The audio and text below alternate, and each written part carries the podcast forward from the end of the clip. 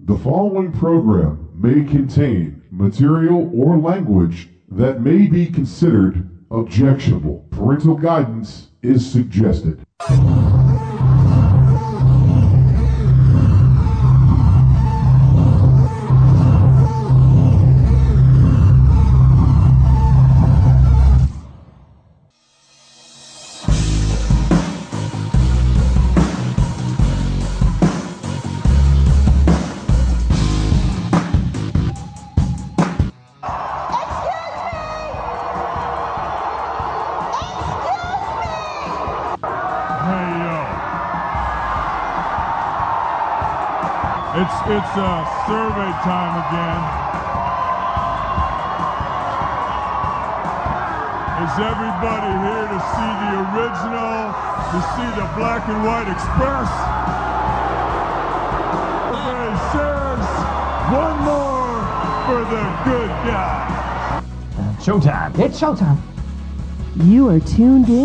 SNS Unplugged, your source for pro wrestling discussion.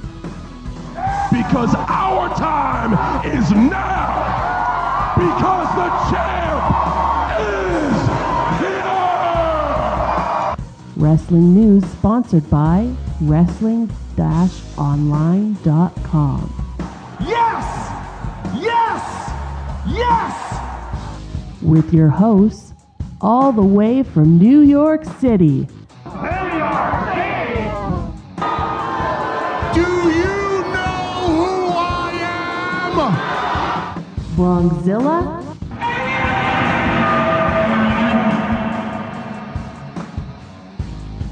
Tony J. Mirabella, He's got the whole world in his hands. He's got the got the whole world in his hands. and residing in Calgary, Alberta, Canada, Mister! Money on the Mic, Say hello to the bad guy. Jeff Jackson. I'm an asshole. Assholes. Finish first. I have come here to chew bubblegum and kick ass. And I'm all out of bubblegum. Unscripted, uncensored, unbelievable. It's unplugged. We are the best in the world at what we do. And it starts now.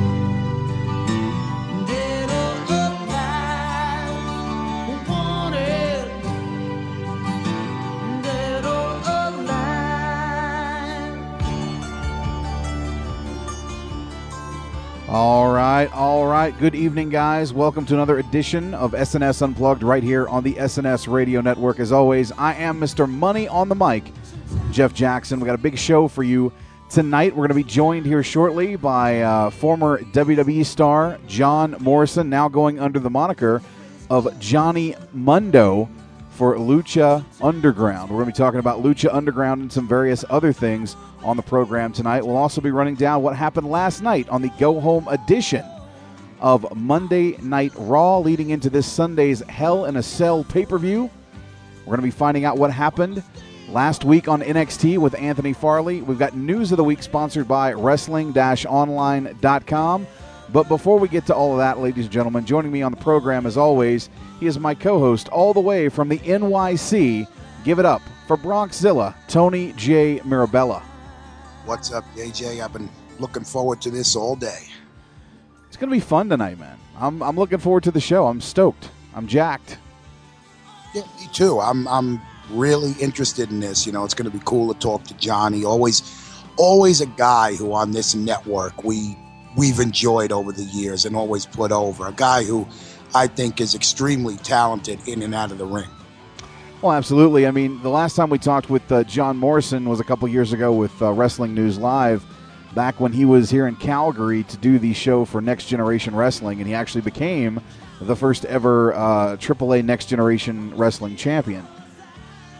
Uh, you know, he was also promoting the uh, what was it Out of Your Mind Fitness, which uh, which was kind of an interesting concept. You know, again, uh, I don't know that I could do the Out of Your Mind Fitness. I'm not thinking I'm going to be jumping over walls and stuff, and you know, but uh, it seems like it's doing pretty well. So, how's your week been? Um, other than these computer issues, it's been okay. But I mean, I just I have so much sympathy right now for like wrestlers because I'm just sitting here. It's amazing how pain in one finger can be just excruciating. What'd you do to your finger? Uh, nothing. I think I've, I'm getting carpal tunnel syndrome from all my years of computer use. Well, I guess that would do it, man. You know, you being a computer tech and all, and you know, typing on the keyboards all day. I, I guess that could happen. Yeah, I I'm assuming that's what it is. Wow. Other than that, what's been going on? Not much, man. Uh, gonna have a new work schedule next week, and uh, it's gonna be interesting to do that. But uh, other than that, I mean, everything's pretty much normal on my end.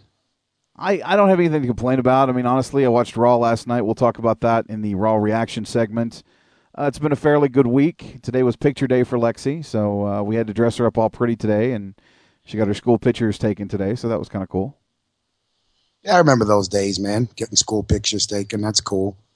This early, really? Well, you know, the funny thing is, yeah, this early. Uh, the funny thing is, we probably won't actually use the school pictures. We'll probably go and uh, every year, Harmony likes to take her to this uh, professional uh, photographer that she knows here, and we usually have pictures taken, you know, with the family or with the girls or whatever.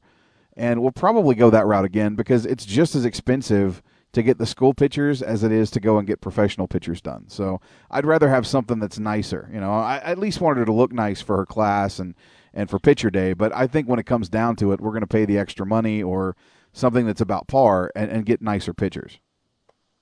Wow, they charge that much shit. Oh yeah, especially here in Canada. Man, everything's everything's like extremely expensive here. Yeah, I remember back in the day, it was like I don't, I don't remember now, twenty bucks, something like that. Yeah. So let me ask you right off the top: Did you get a chance to? Uh, I know it's been a couple weeks since we talked about it, but did you finally break down and watch The Breakfast Club? Actually, I forgot all about the Breakfast Club. Gee, how did I not know that? So I, I will accept uh, whatever penalties are coming my way. I'll give you a Razzie for that one, but maybe I won't this week. Maybe I'm in a good mood. Maybe I'll just let it let it fly. I know I won't be getting the rubber tortilla. No, and not, neither will Anthony ever again. Ever. It's done. So he burned his bridges with that. He burned them bad. Ah, I told him, man. I told him. I knew this would happen. Turn yourself down just a tad. I knew this would happen. Well, it is what it is, man. It is what it is. Did you by chance get a an opportunity to watch anything on the WWE network today? Uh, I was at work all day, so no. Okay. Well, uh, the newest episode of the Monday Night War actually came on tonight, and uh, it dealt with one Bill Goldberg. Now, you remember, I think it was three, four weeks ago, we talked about this on the program that Bill Goldberg was upset that he felt slighted in the Monday Night War show because they hadn't talked about him. They hadn't really, I guess they had skipped over and talked about him briefly in one episode with the NWO. And so people were telling him, yeah, you know, they, they completely glossed over you. And he had a little mini rant on Twitter and everything. And then people said, hey, man, just relax. They're going to do an episode on you, I'm sure, down the road. Well, today was that episode. They did a, a full, you know, 45 minute to an hour episode of the Monday Night War detailing Bill Goldberg's rise from obscurity to being one of the few top WCW main event talents. And I got to say, it wasn't a bad show. Uh, I, I actually enjoyed it. I'm not a fan of Goldberg. I never have been. I never will be. Uh, you know, they did expose his weaknesses as a guy who'd go out there and wrestle for two minutes. Oh, excuse me, he couldn't wrestle. He'd go out there and beat people up for two minutes. But when it came time to actually go more than that, he struggled. They they talked about the match he had with William Regal on Nitro that went about six minutes long, and he was really, really exposed as to not being a very good worker.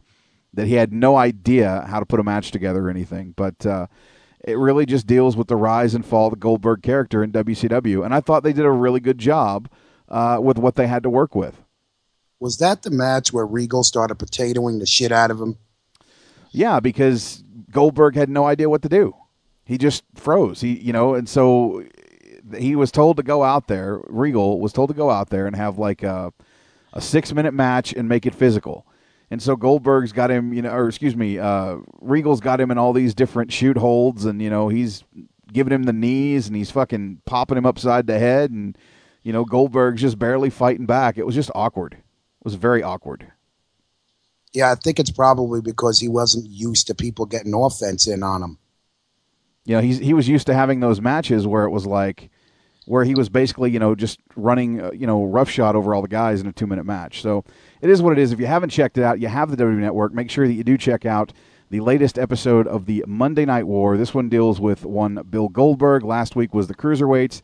I'm really enjoying this series. Let's go ahead and take a break from what we're talking about right now, Bronx.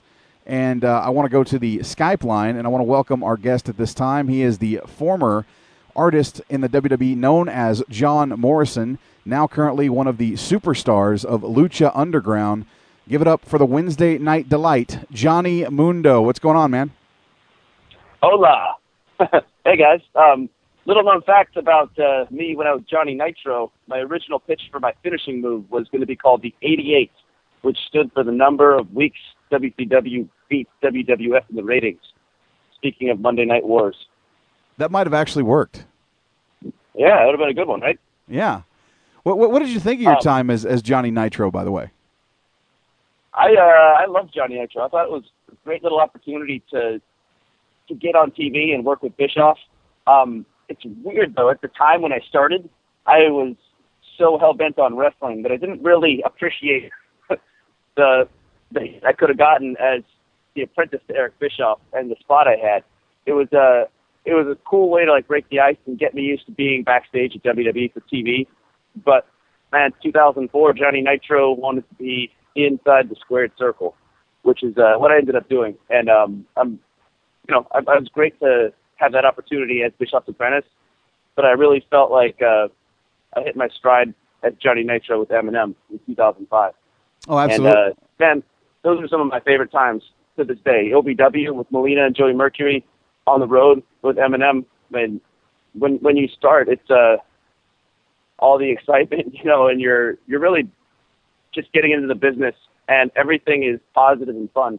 And it's sometimes the longer you stay with the business, the excitement kind of dwindles because you've been there and, and done that. You've been around the world already. And um, yeah, dude, Johnny Nitro was awesome. All those people back then, awesome. And still now to this day, I uh, the the stuff with uh, Lucha Underground and Johnny Mundo. I'm feeling all that same excitement that I had in Johnny Nitro right now again, which is awesome with this startup league because the excitement is there. All the people are there, the talent is there. Prince Puma, aka um, Ricochet, um, Chavo, Zeke, all the luchadors from AAA, Phoenix, Pentagon Jr., Mascarita Sagrada, King Cuerno. I mean, all those guys are excited to be a part of something that is is brand new. It's lucha. It's got a little bit of an ECW vibe, and it's got a little bit of a WWE vibe. The best of all worlds, in my opinion. Everything I've seen so far in the teasers and stuff, the press kit that I've seen, uh, I'm liking the vibe of the show. Uh, I think the cinematography is well done. Obviously, the the lucha action is uh, second to none. I've seen just snippets here and there, and uh, some of the things I've seen you and Ricochet do are just uh, outside of amazing. You know, like I haven't, I haven't really been pushed to to my limit in a long time, and I haven't wrestled this extensively in years, and um, I realized like why I got into wrestling in the first place because it's awesome. Um, I love wrestling Ricochet, Prince Puma. I'll call him from now on, and um, I realized like how much I love wrestling. The uh, the point of it is to, to entertain, and the opportunity to do that in Lucha Underground is what I had always wanted to have with WWE. You know, a canvas with freedom to paint with whatever colors I wanted to paint with. There's no handcuffs in Lucha Underground for the for the wrestlers. We can do whatever we want. And I know you mentioned the style of vignettes as well. And um, being a film guy, I was I majored in film at uh, University of California, Davis, and I've been doing movies and stuff. And it's pretty cool to be integrated with uh, Skip Chasen, um, Robert Rodriguez, Mark Burnett, because these are production people who are looking at wrestling from a cinematographic with a with a film aesthetic in mind, and uh, it's it's all the best of lucha, but it's got that film noirish, like gritty action film vibe to the vignettes. And I, I think when people see Lucha Underground for the first time on October 29th on the Rey Network, they're going to have their faces melted. no, they're going to be really impressed by uh, by the product. And so far, I've I've been nothing but impressed with with everybody involved. You know, like I said, from what I've seen, it looks awesome. I'm I'm actually looking forward to getting a chance to watch uh, Lucha Underground, as I'm a huge fan of professional wrestling in general. But I do like the lucha style. I just don't see enough of it. I, I don't see a lot of the stuff from Mexico, like AAA or um, uh, CMLL. I, I don't get enough of that. But I like the fact that this is going to be on an American network. I haven't seen a lot of stuff on El Rey. I have seen like some of the. Um, I know from Dusk Till Dawn the series was on there, and I've watched that. That was pretty good. But I'm actually kind of excited to see where this network's going to go. Well, that's the other thing too. It's a brand new network. I mean, really, from Dusk Till Dawn, Matador, and um, Lucha Underground are going to be their their flagship shows. You know, the shows that define the El Rey network, and um, it's it's a cool brand. And I know uh, Robert Rodriguez is been quoted as saying it's it's a network that awakens the renegade in everyone, and everybody has that that feeling, you know, of wanting something a little bit different, wanting to stand up to your boss, wanting to do something that's cool, but not necessarily in a trendy cool way. That's a little bit grittier, and I, I think the El Rey Network is going to encapsulate that feeling, that type of entertainment, and Lucha Underground fits right in that genre.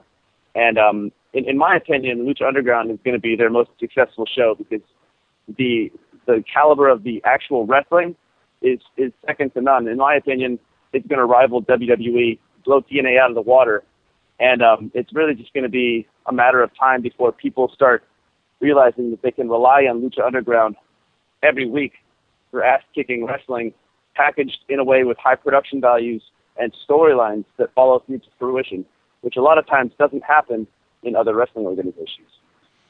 Very true. Is it a is it a one hour show or is it a two hour show to debut?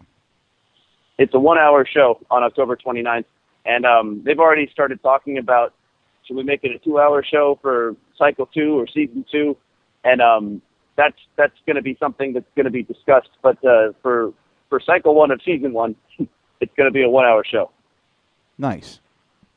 I always found it interesting how in you know the WWE, Johnny, you you did wrestle kind of a luchador style. I mean, JJ and I were just talking about what everyone talks about. You know that spot in the Royal Rumble that was just to this day one of the craziest things I've ever seen, where you managed to avoid being eliminated. And when I think about it, the more I think about it, uh, you really do fit in to that type of style of wrestling. You've always been a high flyer extremely athletic in every way. So it's I think you'll fit right in, and I, you definitely sound excited about it. I'm definitely going to check it out. Oh yeah, you know I couldn't be happier to be a part of it. And when I was a little kid, and everyone I think when they're a really little kid, I I loved Hogan and Warrior when I was a little kid. And when I got older, I loved HBK.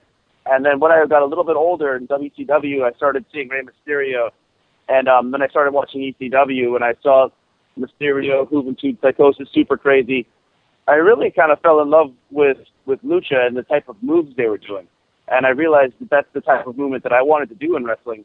And my debut match with WWE was uh, at Johnny Nitro with MNM was uh, MNM versus Eddie Guerrero and Rey Mysterio at MSG in 2005, and um, I had the honor of, of getting to feud with those guys and learned like from my very first feud with MNM, um, lucha from the best, you know, two of the all-time greats, and um, to this day, it's a it's a style that I love and appreciate. And um, when I was integrating parkour into my persona and matches, I would say it wasn't quite the same as lucha. It's the same mentality, extreme acrobatics, and outside the box thinking. But I was taking from parkour and almost from stunt fighting and thinking of movements that, that I could do that were uniquely uniquely my own that nobody else had done before and different ways to apply stuff. And I think that's when I really hit my stride as far as the type of movements that I utilized in wrestling was 2009, 2010, and continuing that, adding lucha and bringing parkour to lucha. It's a it's a really cool setup, and um, the, the type of movements, the crossovers and stuff that uh, that's happening, I think is is really cutting edge, and uh, I, I think it's it's going to really blow people's minds. Yeah, it's a different kind of wrestling. It, it's something that you know, especially that it will be in the States, which is really great because a lot of people in the United States, unfortunately, I mean, we do get some of it on WWE programming and everything, but there aren't that many guys. I mean, you know, Rey Mysterio now is is probably getting close to retirement. He's not there now, and we just don't get to see that. So I think it's really cool that this will be something that can expose a U.S. audience to a unique brand of wrestling they may not be even aware is out there.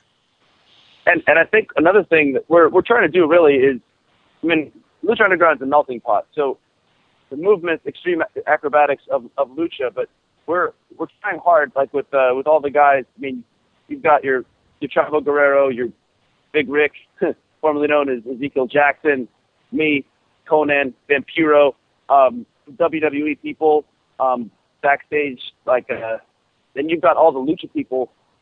I'm pushing myself to learn their style, but I'm also pushing myself to teach them some of the American storytelling stuff. So we're to hopefully have the best of all worlds, a lot more psychology, but with the, the flash and the, and the moves that you, you don't see on American television. You know, I was just thinking back to the first time that I actually saw you in the WWE back when you were doing, uh, was it Tough Enough Season 3? And the first time I ever saw a standing shooting star press, you had done that. And I thought, wow, this kid is going to be, uh, if he makes it to the main roster, he's going to be pretty damn athletic. And I can't wait to see what he, what he brings to the table. And, uh, you know, you had about, what, a 10 year career in WWE from 2002 to, you left, what, in 2012 or was it before then? Uh, it was it was December 2011, so pretty okay. much 2012. Okay, so you had about a 10 year run there, and uh, I was one of your biggest fans in the company.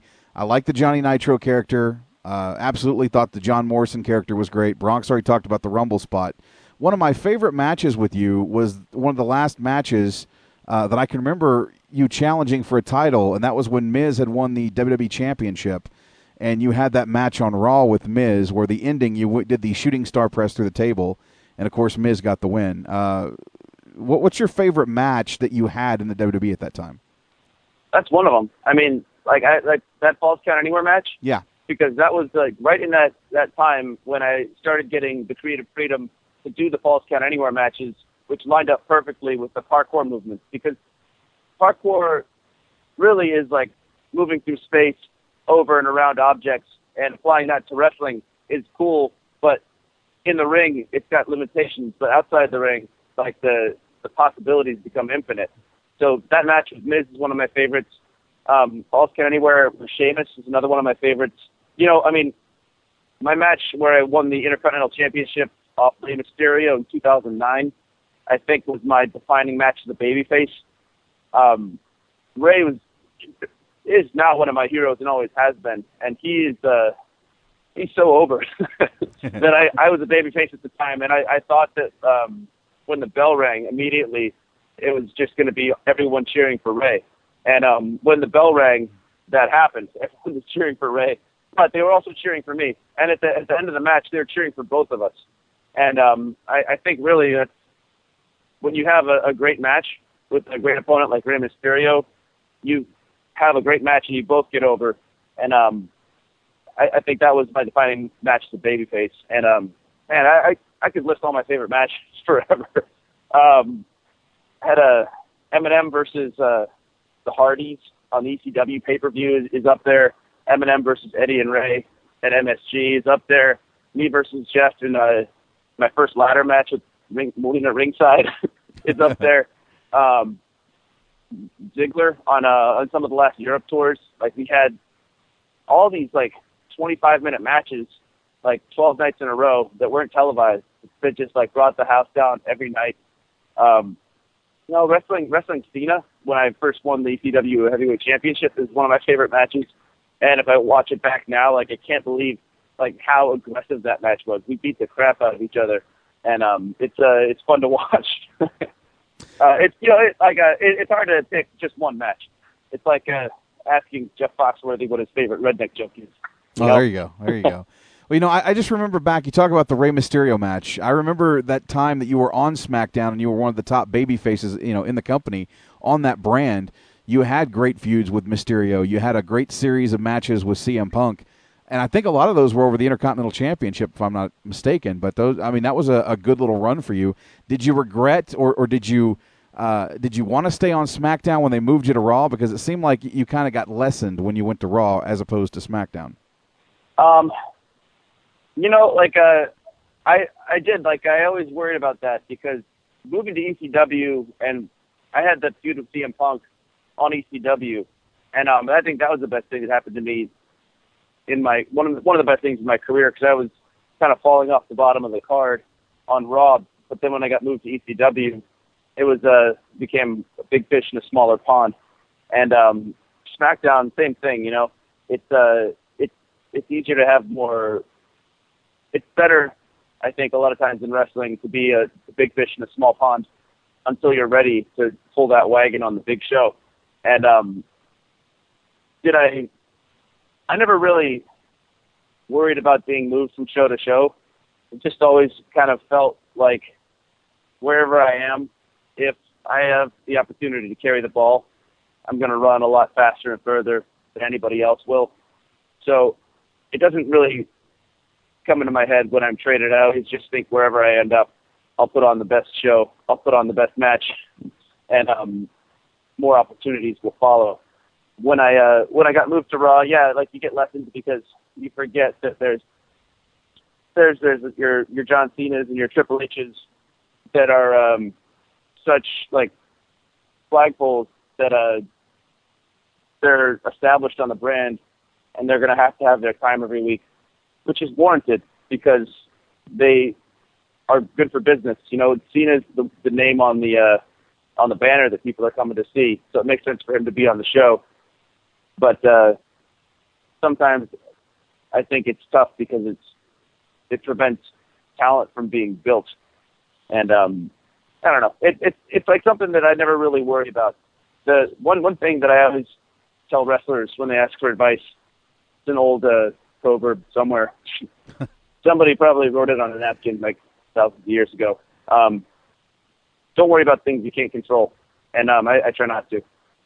Yeah, that's a good philosophy to have. Uh, have you enjoyed your time away from WWE? Yeah, absolutely. I mean, WWE, WWE is like being on an express train. You know, you're flying through space at a 200 miles an hour, and you pass up a lot of cool stuff along the way. Uh, I can't tell you how many weddings I missed and like parties, birthday parties, holidays, family things. Since, I, since I've been away, it's been nice and I had a chance to get back into like a lot of my personal relationships with family and friends, like go to weddings and um, kind of like reconnect with with a lot of old friends. Also, I've had the the creative autonomy to do a lot of my own projects. Um, I don't know if you've noticed, but Johnny Mundo is in better shape than John Morrison was.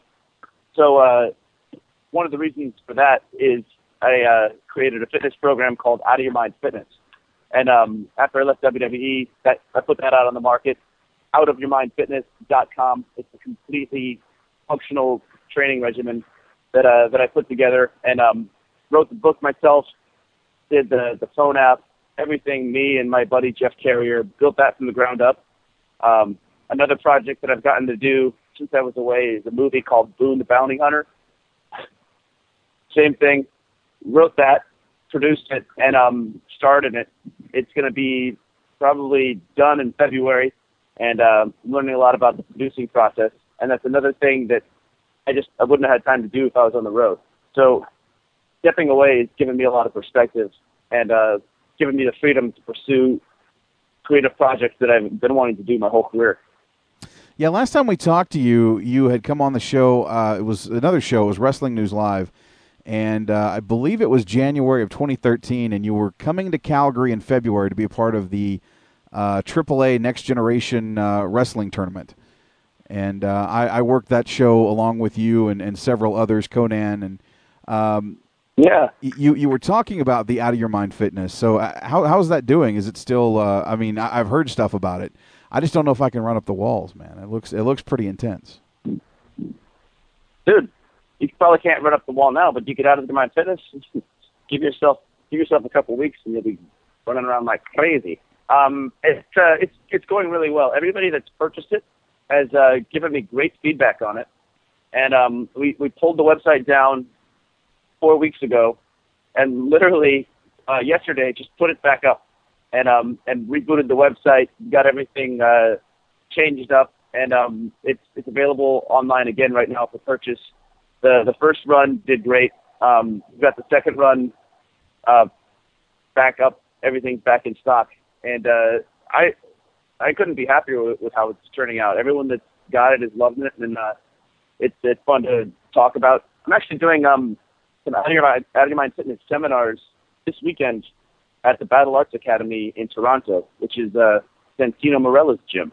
Oh. And um, I'm uh, I'm wrestling a show there at Battle Arts Academy this Sunday, and uh, doing a pro wrestling seminar and an out of your mind fitness seminar um, either Friday or Saturday at uh, at his place.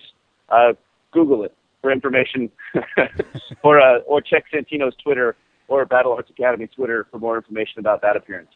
Very cool. Now, recently, uh, you participated in the Superpower Beatdown. This is a series that I've been watching for a while, uh, where, where, they take different superheroes like Batman versus Wolverine and whatnot.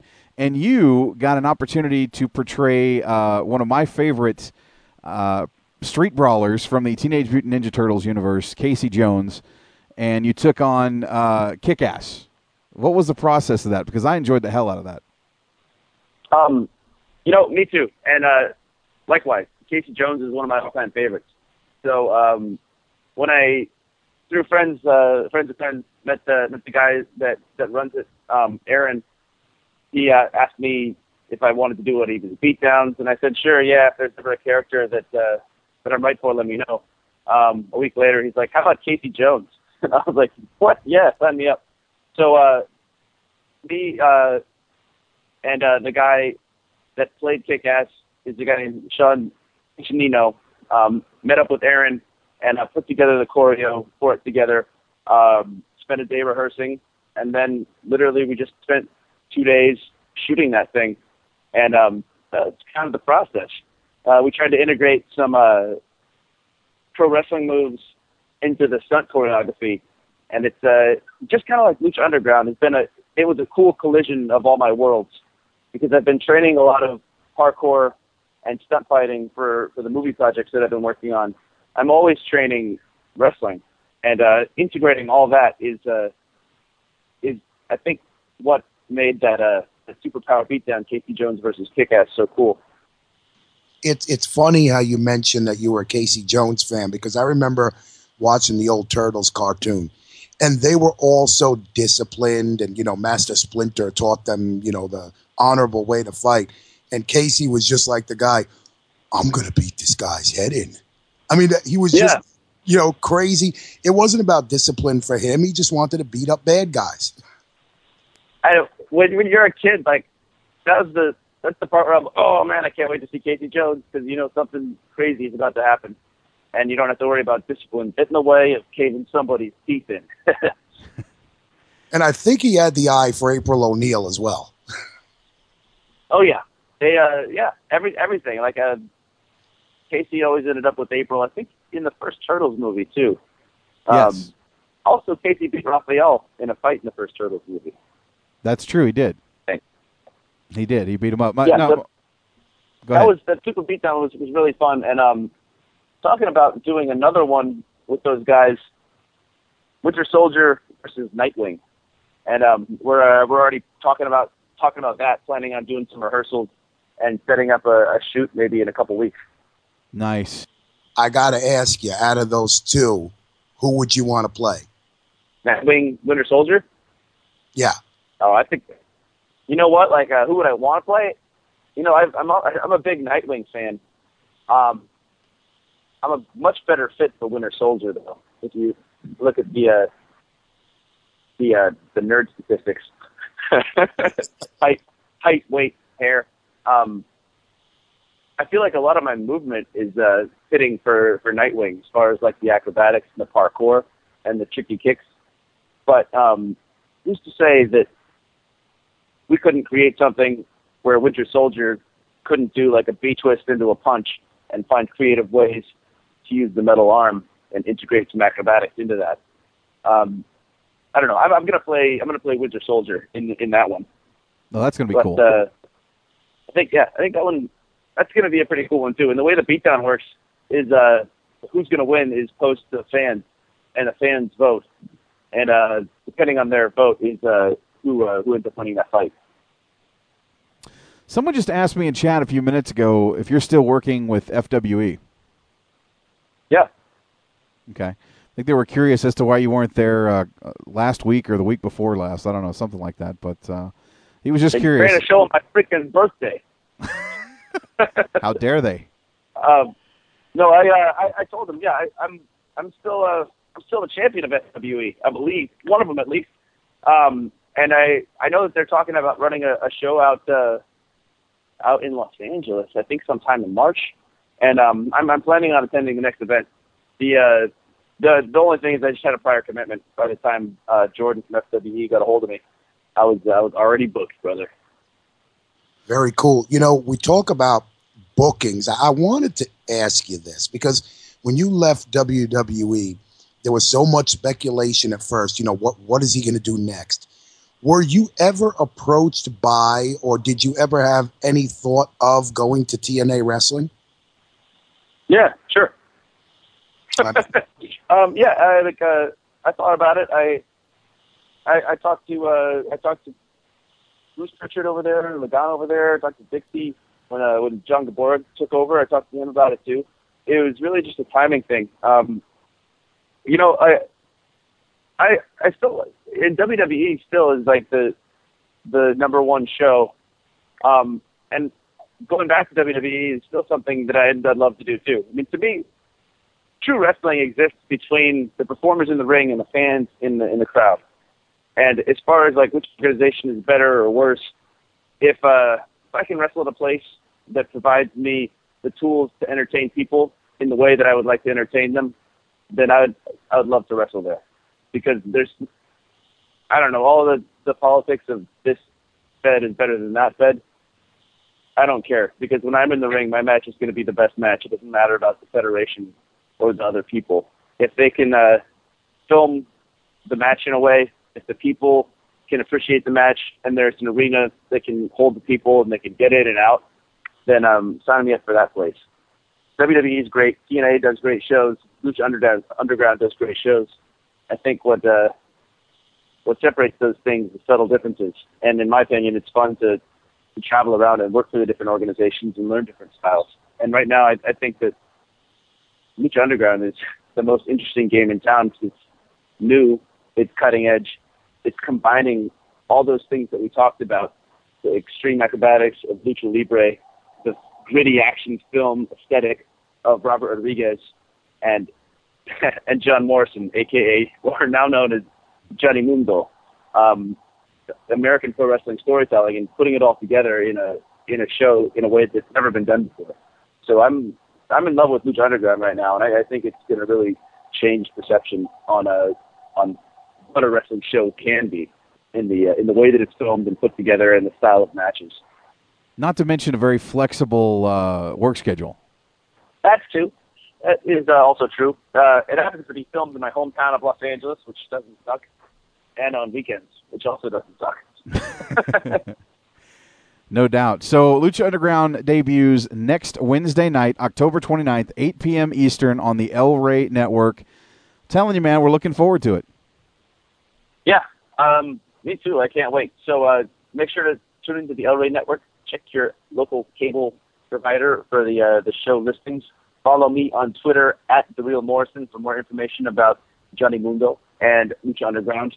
Check out Out of Your Mind Fitness for your fitness needs, and uh, check out Boone the Bounty Hunter on IMDb for more information on when the United States and the rest of the world is going to get booned. That's Boone the Bounty Hunter, right? Yeah, B O O N E, the Bounty Hunter. Perfect. Hola.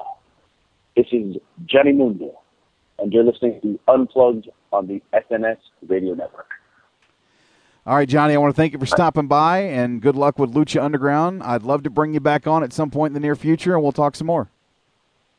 Yeah, uh, anytime, brother. Thanks for having me. All right, man. We'll talk to you later, Johnny. Okay, take care. All right, guys, there you have it. The former art, the artist formerly known as John Morrison, Johnny Mundo, right here on Unplugged, talking about Lucha Underground. We're going to take our first commercial break. When we come back, Bronx, it's time to go ahead and run down what happened on Monday Night Raw. You're listening to the SNS Radio Network. We'll be right back with more right after this.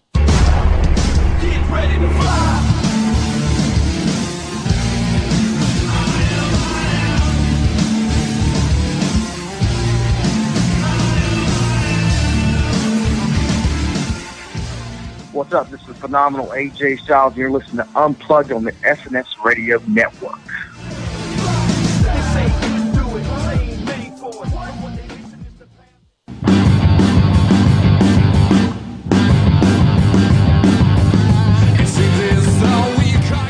Hey guys, this is Ashley. And this is Sandro. And we're here to make sure that you check out the whole indie show each week on the SNS Radio Network.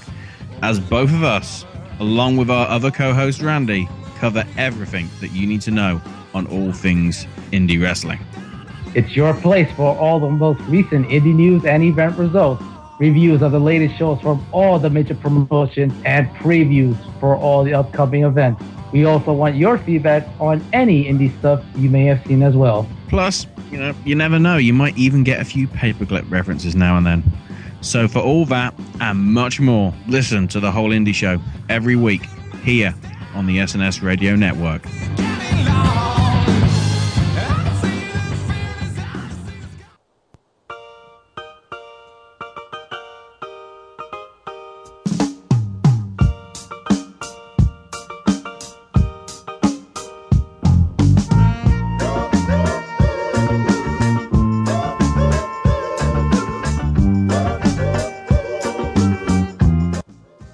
Hey guys, it's me, Mr. Money on the Mic, Jeff Jackson. And I want to take a moment to let you guys know that personally, I appreciate the support that we've had here on the SNS Radio Network over the years. And I'm here to tell you about a new way that you can help us out and show your support for the SNS Radio Network. We now have a way for you to uh, donate to the SNS Radio Network. If you go to the SNSRadioNetwork.com main page, scroll down, there is now a donate button on the page. Now, I'm not saying you have to donate to us, but your donation is very appreciated as we do a lot of hard work on the SNS Radio Network. Spend a lot of our time and our own money to make sure that you guys have uh, entertaining podcasts and live shows on the SNS Radio Network.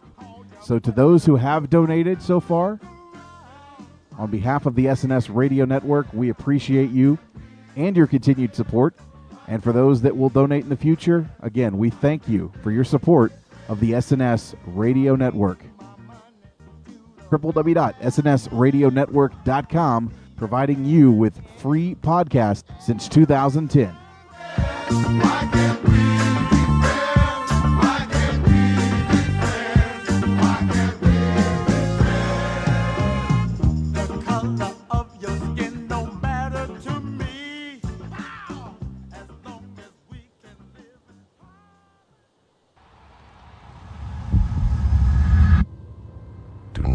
gentle into that good night. Rage. Rage against the dying of the light. Rage. Rage against the dying of the light. WWE 2K15. Feel it. Rated T for teen. Available on the Xbox 360 and PS3 on October 28th and on Xbox One and PS4 on November 18th. This October, El Rey Network presents a new vision of an age old contest. Measured by courage, decided by combat. Lucha Underground premieres October 29th only on the new El Rey Network.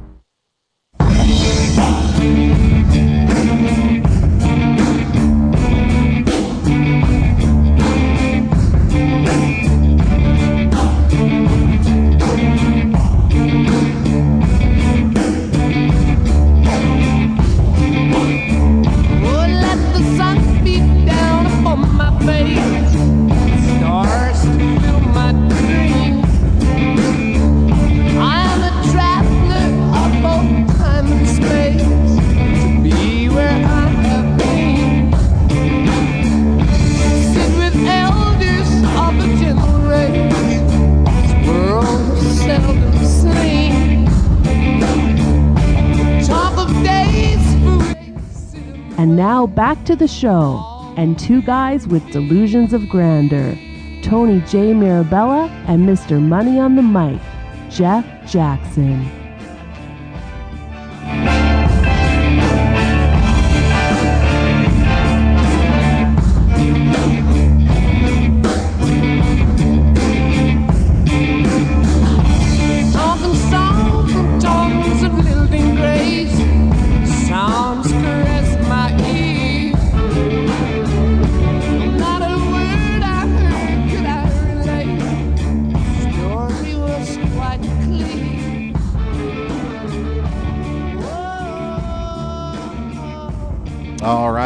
Right, we're back right here on the SNS Radio Network, SNS Unplugged. I'm Mr. Money on the mic, Jeff Jackson. He's BronxZilla, Tony J. Mirabella. They're Led Zeppelin, and that's Kashmir. And we're back. John's a cool motherfucker, man. He really is. Now, John's cool, man. I the first time I got to meet John again last year, 2013, at the uh, what was it, Triple A uh, Next Generation Wrestling, and uh, he was just a cool dude, man. I've this is the second time we've interviewed John, and he's just uh, a very cool, laid back kind of guy. So maybe we'll bring him back on in the near future and talk some more about his acting projects because we could do that all day. Yeah, he's passionate about it, and you know, I, had to get that TNA question in, and he was really, you know, professional about it. And people in chat are saying, "Oh, what if he would have went to TNA? Maybe he'd have been better off there than in the Indies." Uh, no. At least he's, you know, the fact that he has phone service to call us in tells me he's getting paid better where he is now than in the fucking TNA. Well, I noticed in the chat they were talking about TNA being an indie fed. Yes, it is.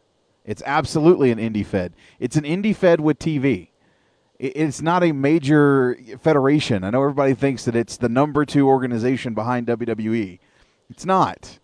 It's it's the number two organization that you know about in the USA, but to say it's the number two organization in the world would be ridiculous. I think WWE is the number one wrestling organization, and then behind that would probably be New Japan Pro Wrestling. And then you have a lot of independent wrestling companies out there. But TNA is absolutely a glorified independent. Anybody that thinks differently is ill informed. Well, I mean, let's. It is what it is. I mean, let's say that that you and I picked two random homeless people on the street and offered them fifty dollars each to fight each other, and we managed to get it on oh, let's say A and D. Well, right there, you're a step above. You're right in line with TNA. Think about what they'd be without the TV deal. That's Um, just the point that we're trying to make. Well, here's the thing. As of right now, they don't have a TV deal. They True. are they are in the process right now of getting out of their contract with Spike TV. They have till the end of the year. Supposedly, they've got all these negotiations going on with all these different networks, but yet Spike TV, the place they've been for what five years, six years now, doesn't want to renew them. That sends up flags.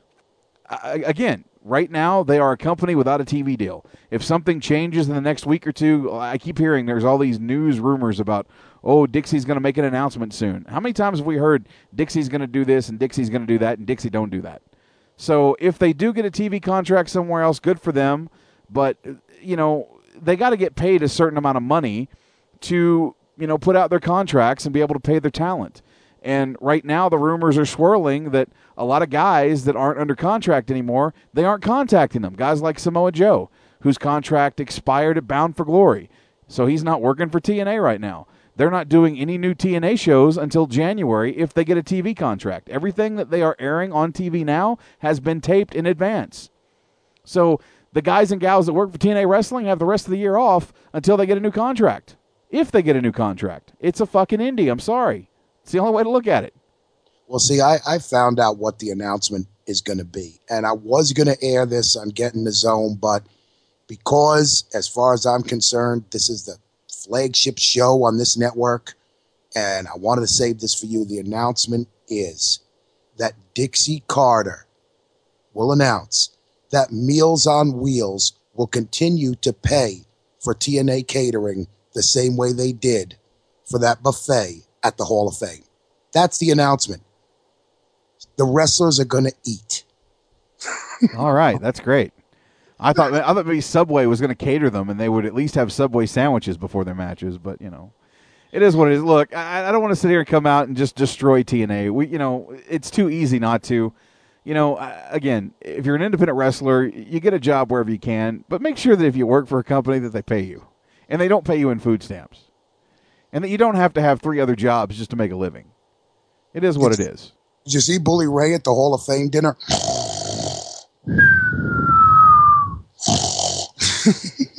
Now, speaking of Bully Ray, there are a lot of rumors swirling around that he and Devon might be making a final run in WWE pretty soon. Yeah. Which I think would be great because when you look at the tag team division in WWE, I think it would be great for guys like the Usos to get a brush, you know, uh, to get a to get a rub off of the Dudley Boyz would be awesome. Uh, you know, you got Golden Stardust who could benefit from that. Anybody in that tag team division could benefit from having the Dudleys have one last run. You know, sort of what they did with the New Age Outlaws last year. I think that that would be fun and it would add something new uh, to the company. So I hope that happens. Absolutely, and they're they're uh, big enough tag team. I mean, they've been around so long that that's the place to end your career. I, I think anyone who's been in the WWE and has enjoyed some success after it eventually needs to come back for one more run. You know, Sting is is fixing to do it. You know, everybody does it. So I, I have no problem with that. I, I like the Dudleys, and I think they're one of the greatest, at least hardcore style tag teams of all time. So I'm looking forward to this if it happens. You know, not to mention you've also got guys like the Ascension who are going to be moving up to the main roster. There's a lot of rumors swirling around that maybe Bray Wyatt is going to manage the Ascension. They're going to be part of the new Wyatt family. Who knows at this point? Um, I just I think it could be interesting. And again, those are just rumors. I know that the Dudley Boyz were kind of uh, hinting around on it on on Twitter. I know that right now they're doing something with New Japan, going after the Bullet Club. Uh, but it is what it is. We'll see where where it goes. Uh, sorry, guys. No this day in wrestling history this week, as I haven't heard back from Sean Beckerman or received a segment. So we're going to move on without Sean Beckerman tonight, and we're going to jump right into what happened last night on Monday Night Raw, the go home edition to this Sunday's Hell in the Cell, which will be covered live right here on the SNS Radio Network via Sunday Night Showdown with myself, BronxZilla, and Mark the Shark DiCarlo. That being said, let's find out what happened on Monday Night Raw.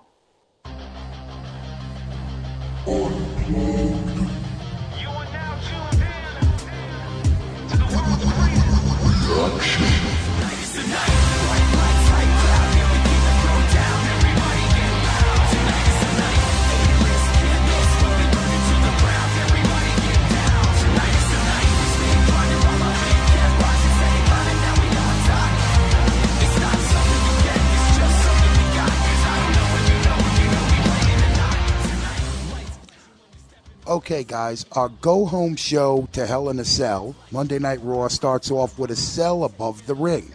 And Triple H and the Authority comes out, and we're welcome to Raw. And Triple H talks about the three on two handicap match tonight between Rollins, Kane, Randy Orton, who will face John Cena and Dean Ambrose.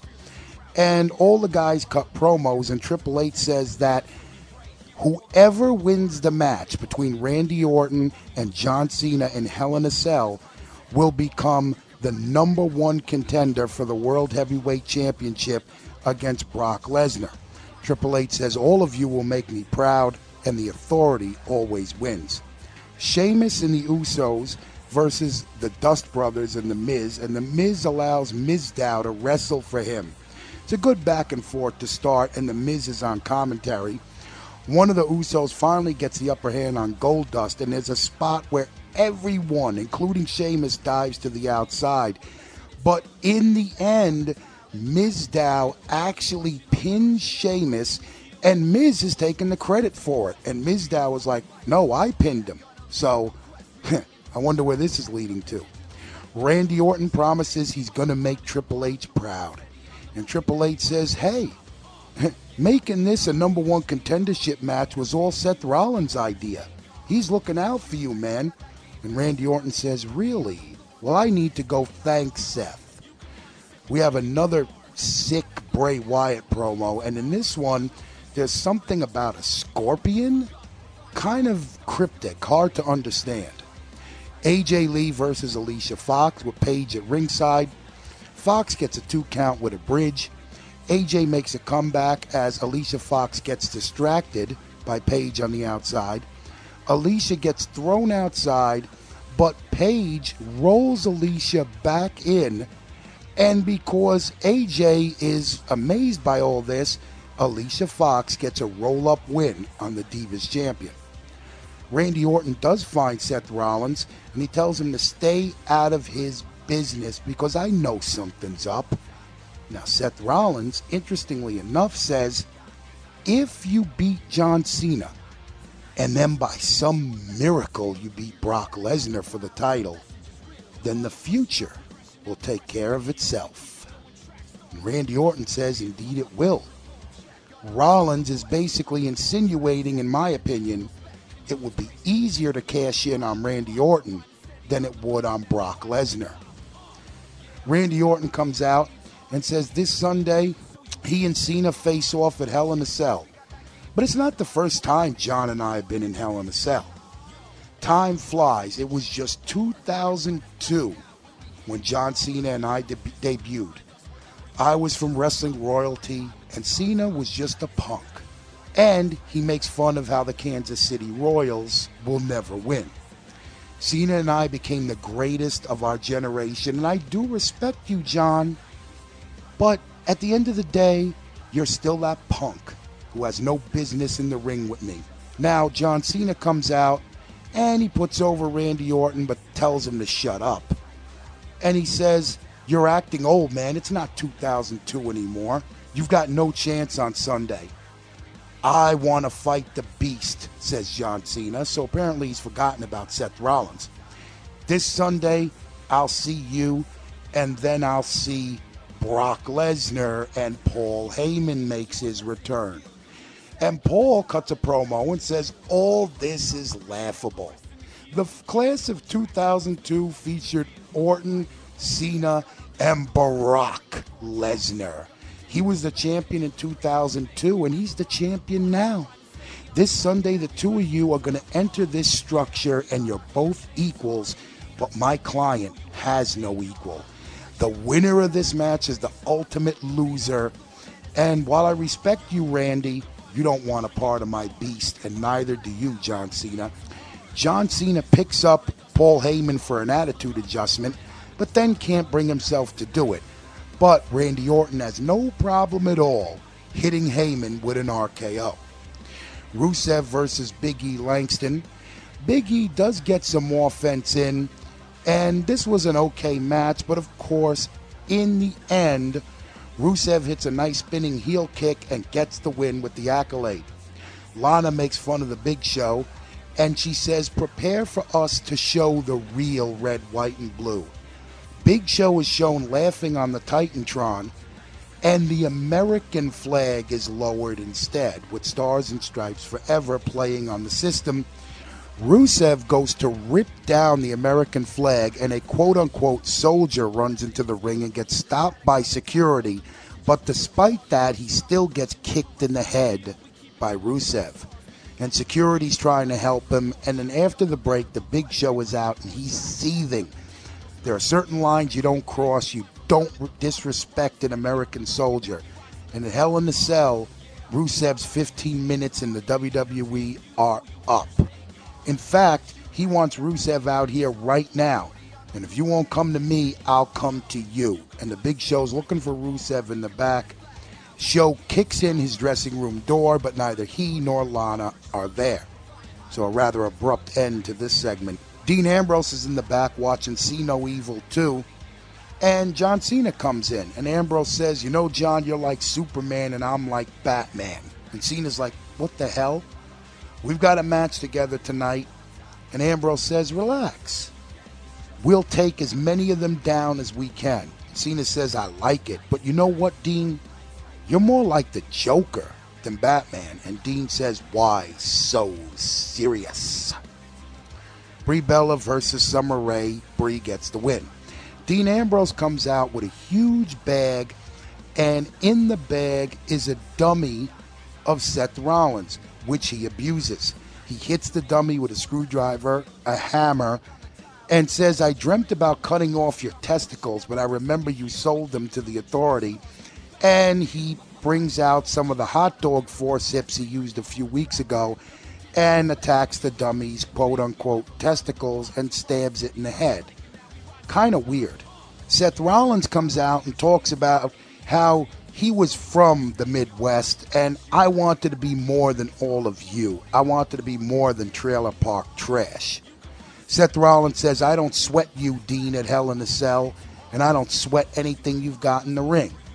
During all this, Mick Foley makes his return, and Foley says, I'm here to meet an old friend, the cage. My kids raved about the Shield, and my daughter was right. The Shield was dominant. But Foley said he always thought if Dean Ambrose and Seth Rollins went at it, Rollins would win.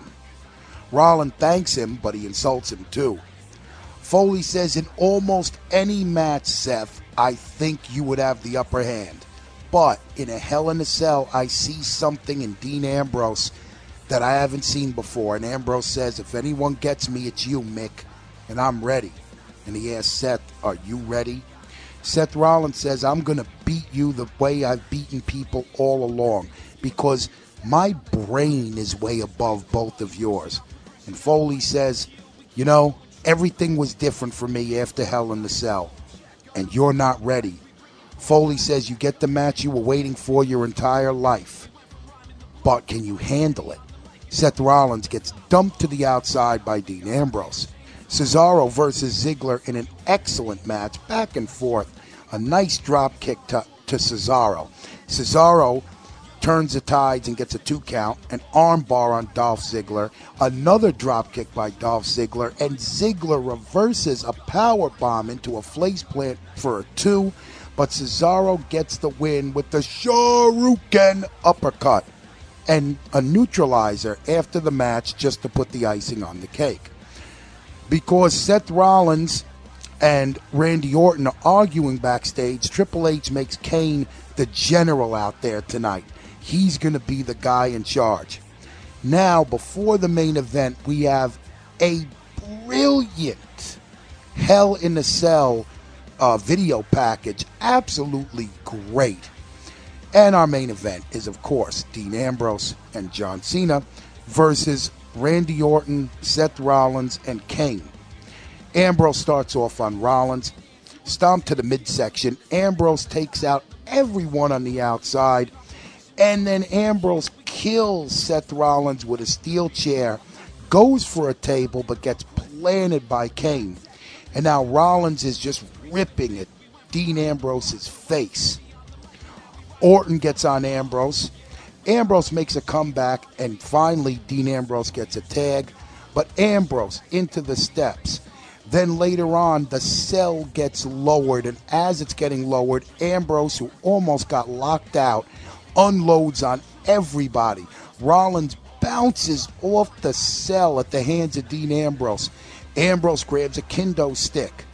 goes nuts with a chair and just a complete clusterfuck of moves by everyone. But finally, an RKO to Dean Ambrose, and Randy Orton gets the pin and then gets curb stomped by Seth Rollins.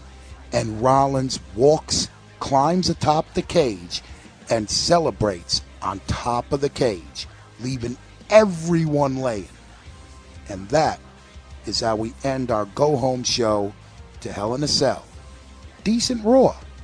Now react to that. To a lesson in skill, you hear the static on the dial, and the message is real. And while you question our progression, never rest in the heel. We keep Well, let me see my reaction. There's so many ways I could react, but uh, I, I really, believe it or not, actually enjoyed Raw last night. Uh, just, I know that might be a stretch for some people because a lot of social media and a lot of radio show hosts were just talking about how the show was overkill, it was too much, and you know people didn't enjoy it. I personally thought it was one of the best go home shows that they've done all year because there've been some pretty bad one, folks. Uh, but let's talk about that main event for a second. The three on two handicap match that ended up, in the end, taking place in a cell.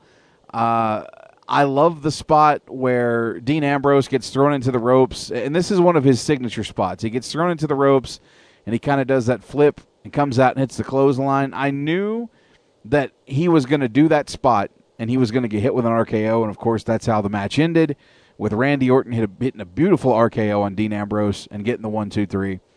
And I kind of like the setup here where there's that tension between Rollins and Orton and you know you saw the curb stomp at the end. You, you realized what his motivations were all along for suggesting that you know the match between he and John Cena should be for the number one contendership. It was all a setup so that Seth Rollins could you know eventually take out Randy Orton with his money in the bank briefcase. I, again I thought that that main event was off the hook. I enjoyed it Well, you're talking about the psychology, and I mentioned it in the reaction. What Rollins was saying last night in a very condescending way, and what the authority is saying to Randy Orton by booking this match is we think that, or Rollins thinks he'd have a much better chance cashing in on Orton than he would on Brock. Nobody wants nobody wants Brock other, other than John Cena. No, nobody nobody wants to get in the ring with Brock other than John Cena because he's got something to prove. Well, now hold on. John Cena hasn't given a fuck about Brock in the last three weeks. But but see that's that's the thing, and thi- this this this is one of the, my bones of contention. Um, and this was talked about on the Facebook page. I think Rod called us out on this today because nobody had mentioned it. Well, I, I like to reserve my comments for my radio show when I can talk it and not type it. Uh, we talked about how Ambrose and Rollins were going to main event the show. We're 50 50 right on that because it's a double main event. Now, the last match of the night, inevitably, is going to be John Cena and Randy Orton. My problem is this, and I understand why they did it, but you lessened the impact of last week's Raw when you had a match between Dean Ambrose and John Cena, and the winner would go on to face Seth Rollins.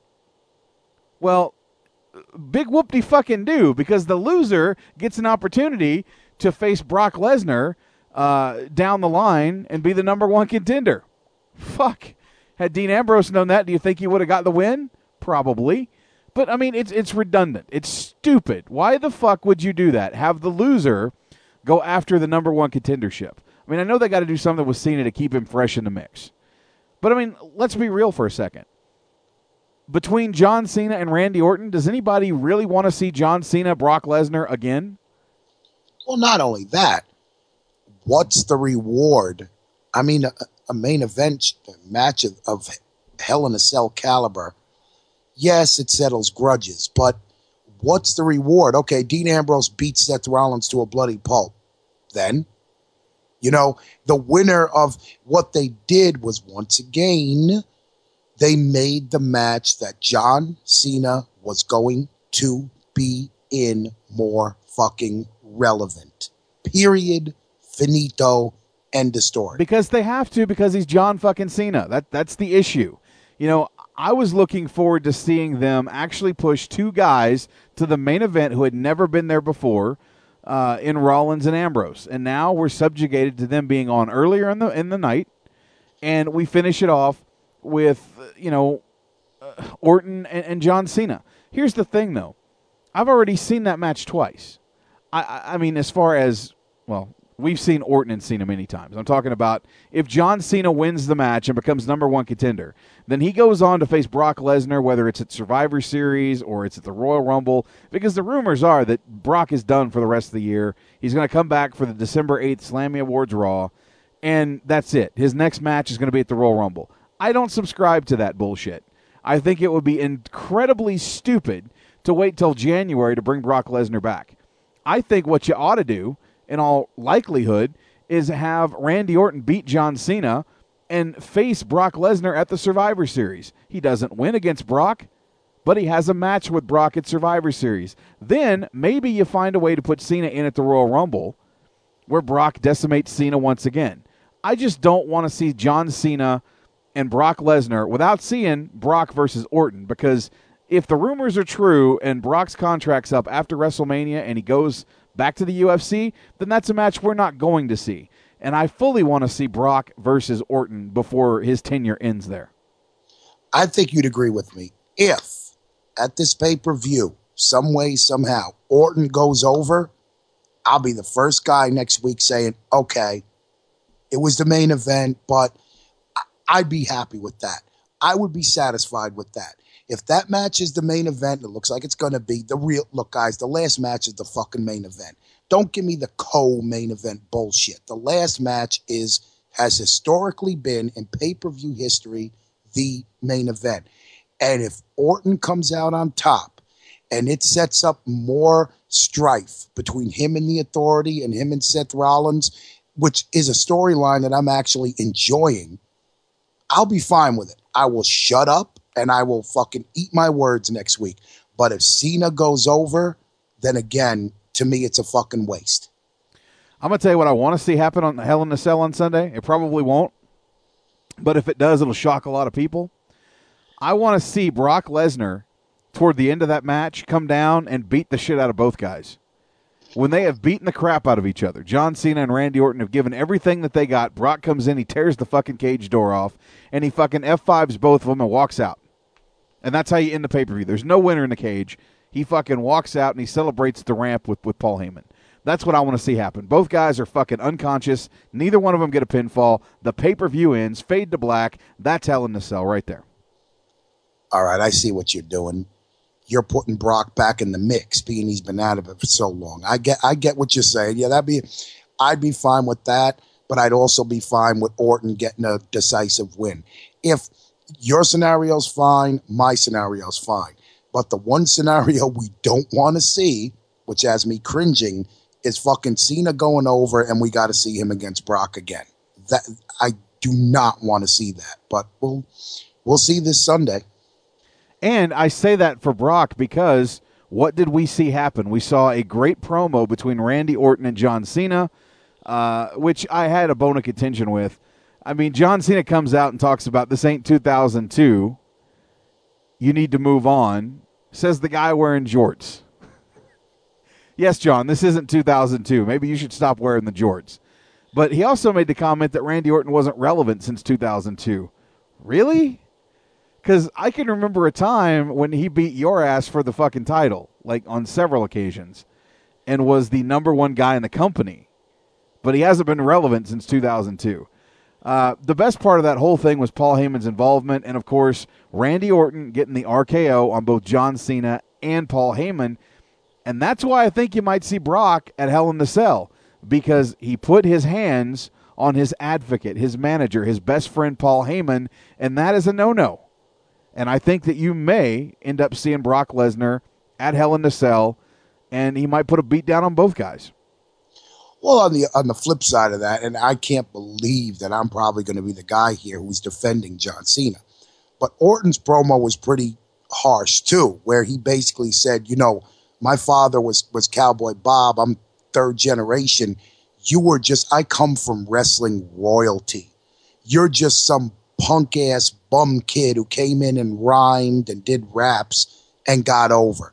So I, I thought both of them got their digs in. I mean, what, what Cena was trying to do was counteract the fact that in that promo, Orton completely fucking buried him. And may I say, before we move on, last night, I was never more proud of Randy Orton than I was. He cut a great fucking promo, man. I didn't think Orton had it in him, but I mean, god damn, that boy let loose last night. That was a damn good promo.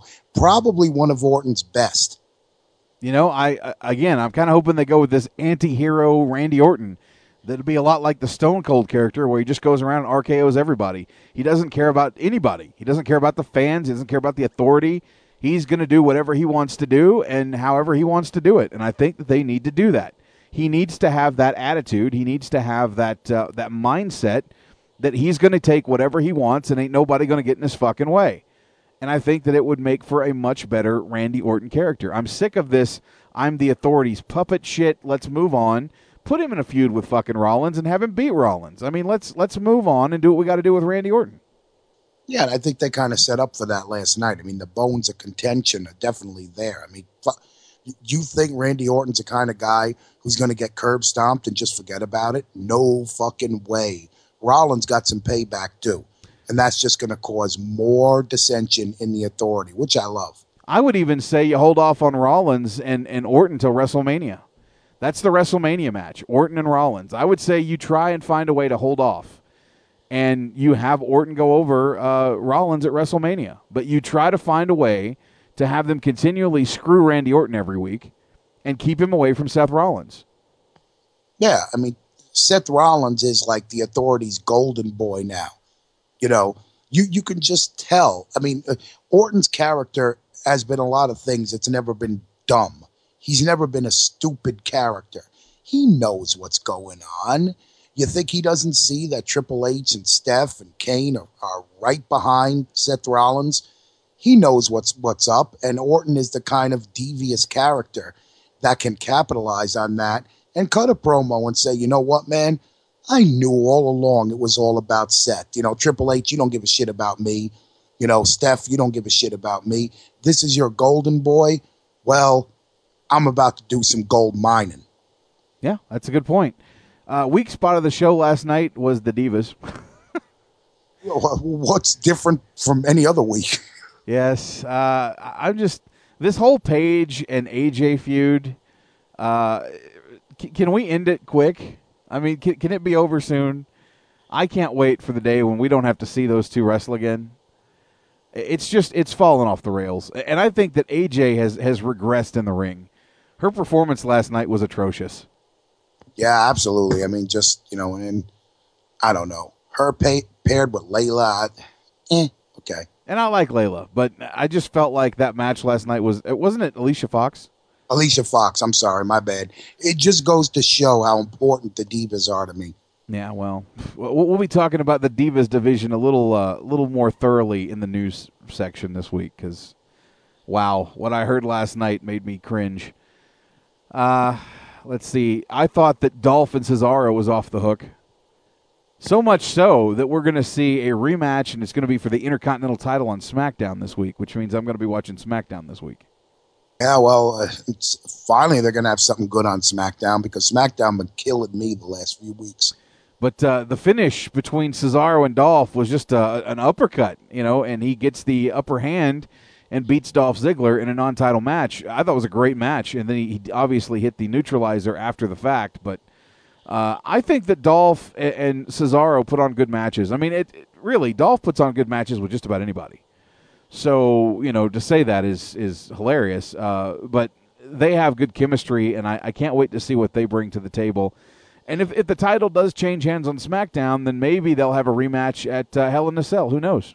Yeah, I mean, I have no problem seeing that match anytime they put it on. I mean, you know, it, it was funny how, how John mentioned uh, Dolph Ziggler before, and unfortunately, I didn't get a chance to ask him, you know, what do you think of his position in the company? Because Dolph Ziggler kind of reminds me of that John Morrison, you know, that young guy who everyone marks out to see in the ring.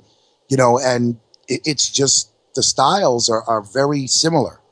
Uh, similar, yes. I mean, Dolph's not a high flyer like John Morrison. Uh, you know, Morrison does use a lot of the parkour stuff and does a lot of the uh, the top rope maneuvers, and Dolph is more ground based. That doesn't mean that he doesn't take the flying when he needs to. I mean, there's some differences in their style, and I see the similarities, but they're both uh, they're both obviously big time crowd favorites. Well, Dolph is the kind of guy where I tell him, I'm going to hit you with this feather, and I want you to pretend that I hit you with a freaking cinder block. And you hit Dolph with the feather, and he sells where you think he's dead. That's always been my thing with Dolph. Yes, his offense is top notch, is perfect, is is beautiful, but his selling of any move from a freaking power bomb to a finger poke of doom is unbelievable. Yeah, Dolph reminds me a lot of Shawn Michaels back in the day. Shawn Michaels was a great, uh, great at selling, and I think Dolph Ziggler is just at that same level of Shawn Michaels, one of the best in the business when it comes to selling stuff. Oh, yeah, I agree. Absolutely. I mean, definitely he's a bumping machine, but you know, again, that doesn't make a wrestler. When he has to go offense, his reversals, some of the shit he does is just amazing. He's an all around, just one of those solid freaking wrestlers, man. I just, I don't get why he's not higher on the totem pole. I hope he makes it there one day, man, because he deserves it. I agree. Uh, let me see what else happened of of note last night. Mick Foley, man, I marked out like a little bitch. That was a pretty big moment to have Mick come out there. I, I, got to admit though, before Mick came out, and you had Ambrose with the with the Seth Rollins dummy, it was floundering a little bit. I thought it was a bit much to have him like hammering on the fucking thing, threatening to you know cut it apart with a saw. I thought, okay, we're, we're crossing some boundaries here. I don't know that I would go this route. Um, then of course Seth Rollins comes out and they have a back and forth, and then we get the surprise. Even Mick Foley's daughter Noelle didn't know he, she was he was going to be on the show last night. So Mick Foley shows up, cuts a very uh, passionate, empowered promo about what it's like to be in a Hell in a Cell, and it really, in my opinion, saved that segment and made me hype for Hell in a Cell on Sunday. See, I mean, I was cool with some of the mannequin thing, but it's like, look, man, WWE needs to make up their mind. I mean, it's like, Daddy, is Dean Ambrose really going to stick a screwdriver in Seth Rollins' head this Sunday? Oh, no, when, when when he pulled that out, I thought it was a fucking knife. I was like, uh, what, what, what the fuck? I know- thought New Jack was in the fucking ring. But even still, you know, my daughter was sitting here next to me watching it, and she goes, "Why does he have that? And why is he doing that, Daddy?" And I thought to myself, if I'm having to tell my kids that you can't go around stabbing fucking people with a screwdriver, there's a problem here. Um, it was it was a bit much. I mean, but he is a very disturbed character on TV. He's just a very uh, lunatic fringe esque character that would you know he's like the Joker in a lot of senses. You know that he would uh, do the magic trick with a screwdriver instead of a pencil. Uh, but the bottom line is, I felt like they went a little too far in that segment. I am not going to come on here tonight and start, you know, raving about bringing back the Attitude Era. But can you fucking imagine Dean Ambrose in the Attitude Era? It'd be some crazy shit, dude. Holy shit! It would probably rival Katie Vick. But but he's not a fan of the Attitude Era. Yeah, you know, I love that, man. I, I, I- I think deep down that's Dean fucking with everyone. I think he likes to fuck with the IWC. I mean, if you look at his Twitter account, one of the only tweets I see on there is they forced me to get a Twitter account, so I got one. See ya. I think maybe he enjoys that controversy. I think I love Dean Ambrose to death, but I think he's full of shit. Because if that shit last night wasn't borderline attitude era, I mean, come on, bro. I agree. I agree, but uh, you know, and I, I kind of agree with some of the sentiments he had about the Attitude Era. There was a lot of stupid ass gimmicks, and there wasn't a lot of great wrestling matches. There were some, but a lot of them were the tables, ladders, and chairs matches and stuff. You know, until you got to Rock Austin, you didn't really have a lot of great matches. So, I mean, I agree with what he's talking about as far as the wrestling goes, and a lot of the gimmicks were pretty stupid. But you can't you can't not look at the Attitude Era and say it was the most successful era in WWE's history. Without the Attitude Era, they wouldn't have survived. And that's that's fucking honest. That's that's the honest to God's truth. They were in the they were in the fucking red. They were dead before the Attitude Era. Nitro had killed them. They were on the verge of going out of business until they they brought in the Attitude Era and let people be edgy, and went with the more adult oriented content. So it has its place, it has its uses, and it will be by many wrestling fans considered the golden age, the best age of wrestling. That's just the way it's going to be. See, it depends how you watch wrestling. I mean, I, I, I of course, you know, enjoy a good match, but I also like the soap opera part of it. Now, to to agree with what you're saying, yes, the matches weren't as good, but the soap opera end of it, the storyline end of it, in my opinion, was 50 million times better in the Attitude Era than it is now. Yes, did they do some stupid shit like Katie Vick and things that went too far? Absolutely. And I'll, I'll agree with that any day. But you didn't mind seeing DX cut a 15 minute promo. You didn't mind seeing Austin talk about how he was going to kill someone for 10 minutes because they were good, solid promos that kept you entertained. Now, PG is better for wrestling, but not as good for promo work and just storyline. That's just the way I look at it. So, you know, I mean, it is what it is. It, again, it depends how you watch wrestling. You know, if you're in ring technical guy, yeah, this era might be better for you. If you're a, you know, male soap opera type of guy, then you go back to the Attitude Era. Yeah. Uh, one other thing I want to talk about real quick before you end this segment uh, the Rusev and Big Show segment. Oh, boy, here we go. I, I thought it started off good. I thought that Big Show, uh, you know, taking the flag and then having the USA flag draped down and uh, Russo, Rusev and, and Lana getting upset about that was great. Here's where it went off the rails. Obviously, they had a planted uh, local wrestler dressed up as a military personnel, tried to get in the ring, was being held from getting in. When he did get in, he gets kicked in the face by Rusev. Okay, here's my problem. We've seen enough of the jabroni fucking idiot fans that have had too much to drink or just too goddamn inbred to know any better jump the rail and get in the ring with wrestlers. And this was supposedly, quote unquote, an American soldier that uh, wanted to get his hands on Rusev, and Rusev kicked him. Uh, again, this sends the wrong message, and I thought WWE was wrong for doing this. They they could have gone about this a different way, but to have this guy supposedly in the crowd, then get in the ring, and then get kicked by Rusev was bullshit. And then you got Big Show coming out, and he cuts this scathing promo about how dare you fucking put your hands on a U.S. military soldier. Again, the motherfucker got in the ring. He's fair game. I just thought it was like, oh, how fucking dare you touch an American soldier because he got in the ring and was going to beat your ass. To me, that whole segment fell apart after that. Is Rusev a great heel? Absolutely. Because he's a foreigner, and that's one of the oldest and cheapest ways to get heat in professional wrestling is the anti-American foreigner that comes in the ring or that is feuding with the American Patriot. It, it, really, it's been since the dawn of time. That's one of the oldest gimmicks in professional wrestling. But I thought they went too far with it because, again, you're justifying that somebody can jump the rail, get in the ring, and Big Show is taken up for him for doing so. I, I thought it sent the wrong fucking message, and it was very hypocritical by WWE. See, now I have to completely disagree. First of all, I want to, before I start this, I want to say I get exactly where you're coming from. From a legality and hypocritical standpoint, I get where you're coming from. But here's why I'm going to give this one a pass because A, you're talking about a guy who is selling that he's ready to desecrate our flag. You're talking about someone who, quote unquote, was in the is in the military. The flag means everything. Why I think I can let it go is because when this guy got in the ring, now if he had ran at Rusev and Rusev would have kicked him in the face, I would have been on the completely same page with you. But security had him restrained. Security had a hold of him. He couldn't get to Rusev. He was defenseless to attack Rusev. And while he was in the grasp of the security person, that's when Rusev kicked him in the head. For that, I'll allow it.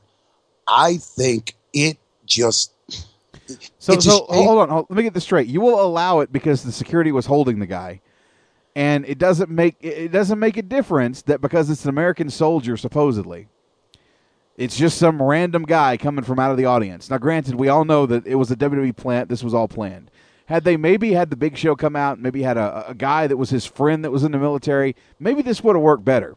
But to, to genuinely say that a fucking American soldier that was sitting in the crowd jumped over the barricade, made his way into the ring because he didn't like Rusev, was being held by security, and then kicked in the face by Rusev is acceptable. Is not. It sends the wrong fucking message that it's okay for you to jump the barricade and jump in the ring. That is the message WWE is sending to people. You, You know what? misunderstand me. You know what I think the problem is? You're, and you're right. You're looking at it from the point of that wrestling fan that doesn't get it. And, and unfortunately, it comprises a, a lot of wrestling fans out there, which in this day and age still shocks me. Every one of us in this chat room last night who watched that, we know it's a plant. We know it's a setup. We know what it is. I get where you're coming from. If you're a fan who is so stupid as to think that what happened last night wasn't a complete work, you need to turn off wrestling and you need to turn it off right now. But Bronx, there's people out there that fucking think that shit. And it doesn't matter. My point is it fucking justifies people wanting to do that.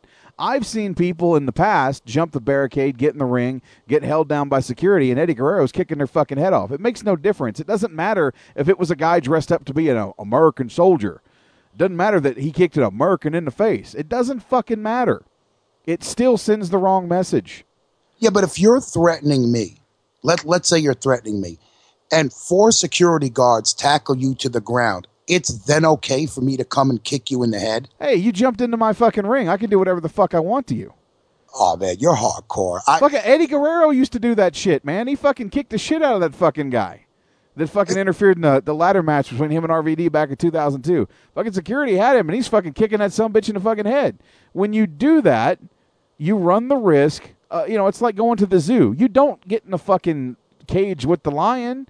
You don't jump into the tiger's habitat because you're going to get mauled. Yes, I know it was a plant. Yes, I know it was WWE planned. I'm saying they executed it poorly and it gave the wrong fucking message to people.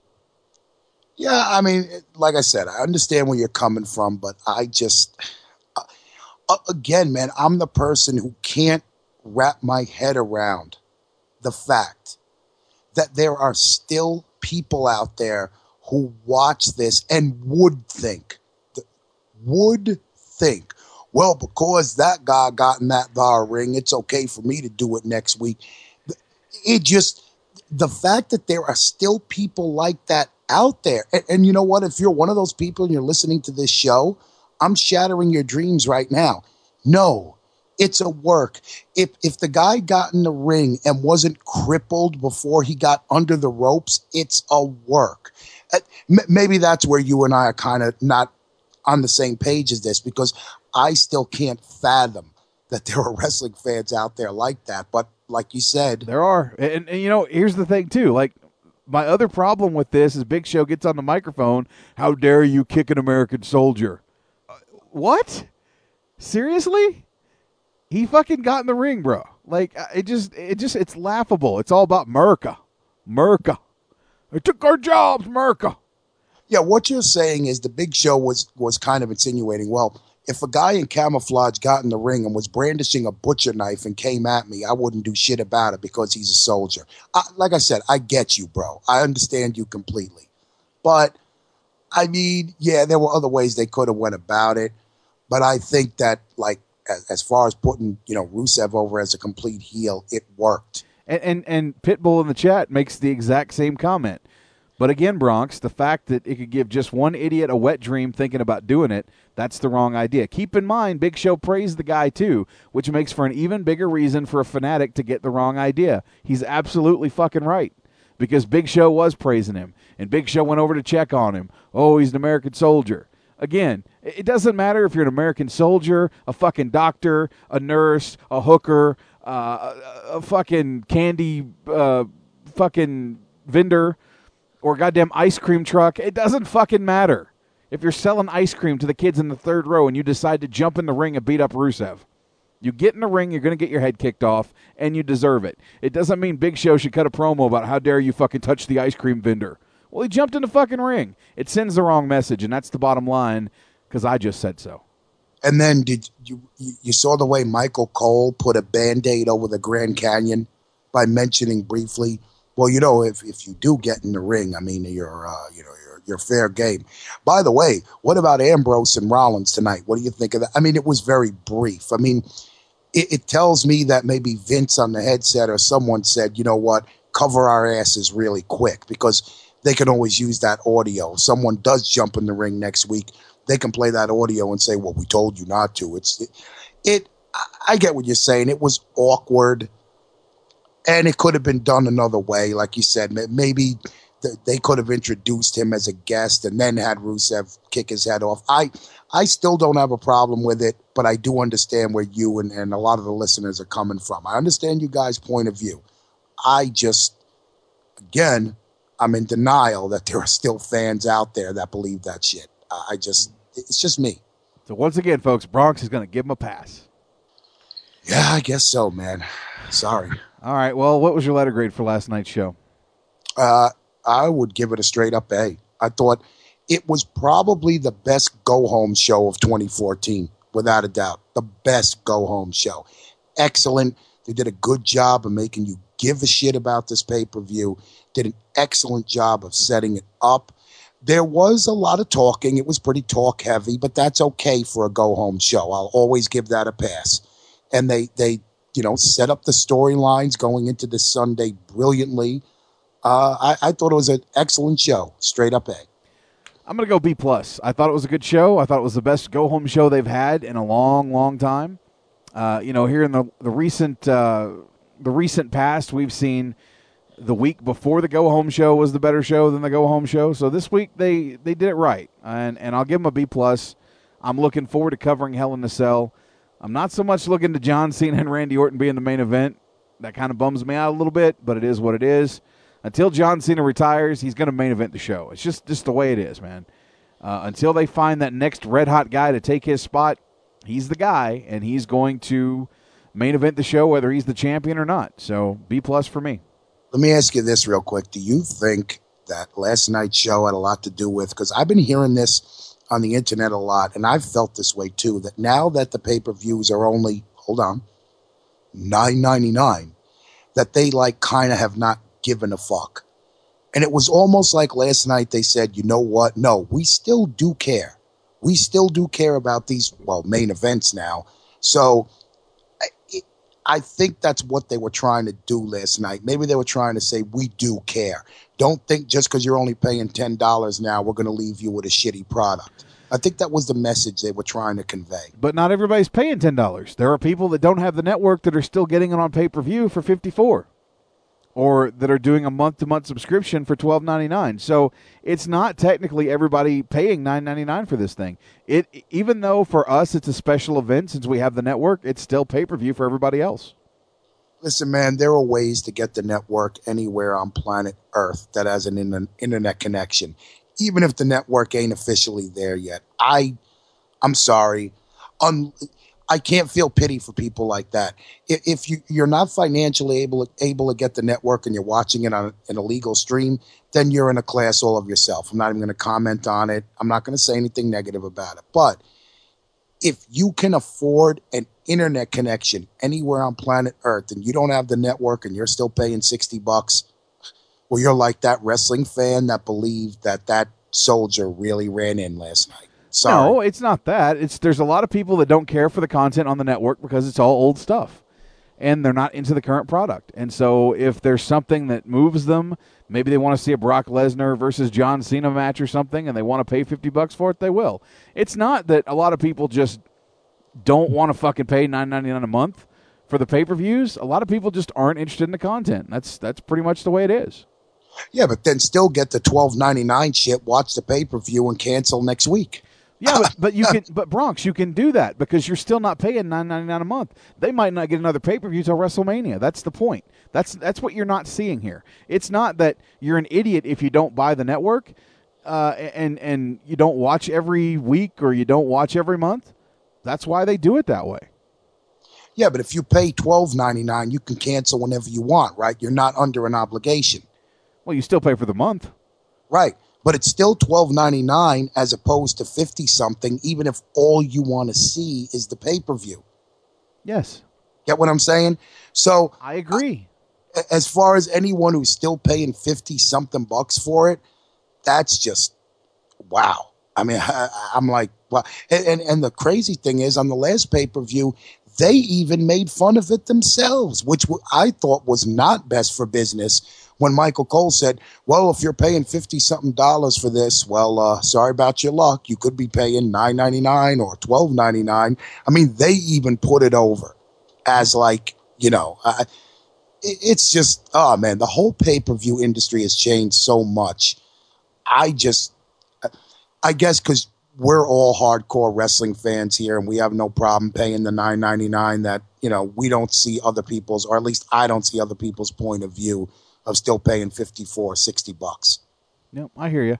Anyway, that's going to do it for the Raw reaction. Hope you guys enjoyed that. We're going to take our next commercial break. When we come back, Anthony Farley is going to join us, and we're going to talk a little bit about what happened last week on NXT. Then we're going to have news of the week sponsored by wrestling online.com. And we're going to make time at the end of the night to cover all the emails that we have not gotten to. And there are a few that we need to get to. With that being said, you're listening to SNS Unplugged right here on the SNS Radio Network. We'll be right back with more right after this. Can you dig it, dig it sucker? sucker? Hi, this is Booker T, the five-time WCW champion, and you're listening to SNS Radio Network. Can you dig it,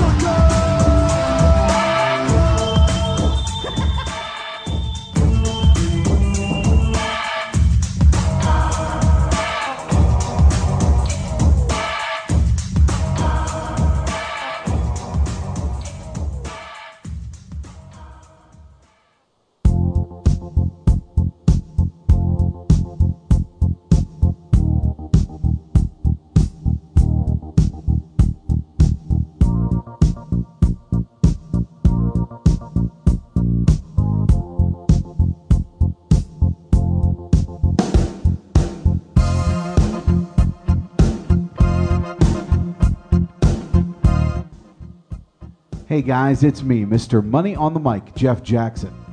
Are you looking for the latest wrestling news? Well, then you should check out www.wrestling-online.com. Sign up for the newsletter. It's been around for 16 years. And it's one of the longest running newsletters on the internet today. Comes right to your inbox three to four times a week, depending on how busy the news week is. Want that access on your phone? They also have mobile apps for your iOS, Apple, and Blackberry. The archives of all the unplugged shows, as well as columns. You can also follow WrestlingOnline.com on Twitter at WrestlingOnline, or check them out on Facebook, www.facebook slash WrestlingOnline. It's that simple. Wrestling-online.com is the official news source of the SNS radio network. And perhaps you should make it your official news source as well. Once again, that's www.wrestling-online.com.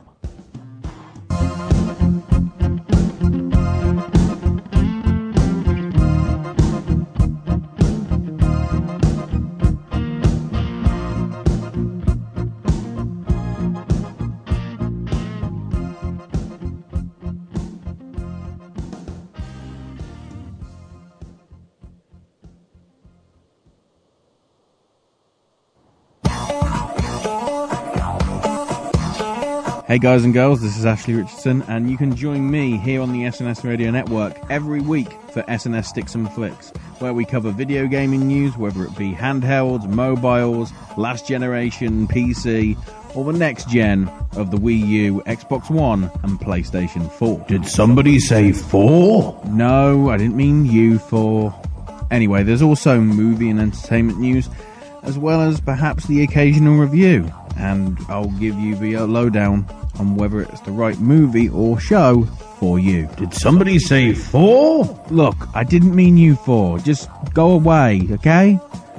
There's also a possibility of other stuff being on the show. It could be sport, it could be politics, it could be news, it could be what I had for lunch. Yeah, I don't know, but it will be all for you. Nothing? Seriously, nothing? Anyway, all that on SNS Sticks and Flicks here on the SNS Radio Network and all for free. Did somebody say free? Ah, I'm done. What? Was it something I said?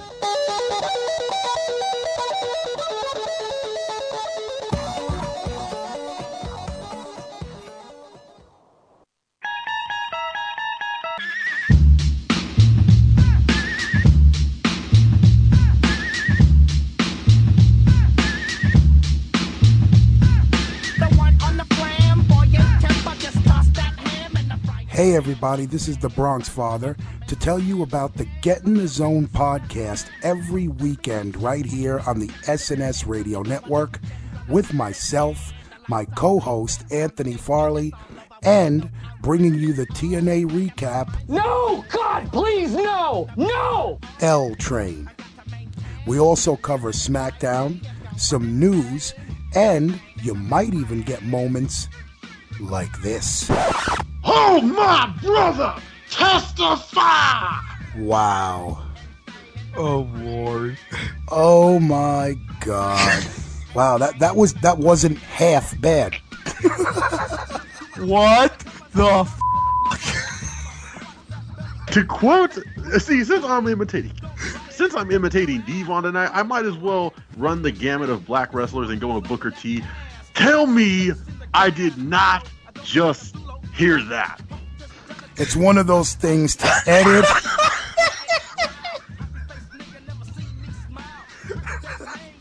to edit or not to edit? That is the question. For the reaction Anthony's giving, you cannot edit this one. Oh, shit. Anthony's dead. He's just done. Oh, we might as well just end the show right now. So, check out the archive every single weekend and drop us an email anytime. SNS Get in the Zone at gmail.com. Right here on the SNS Radio Network.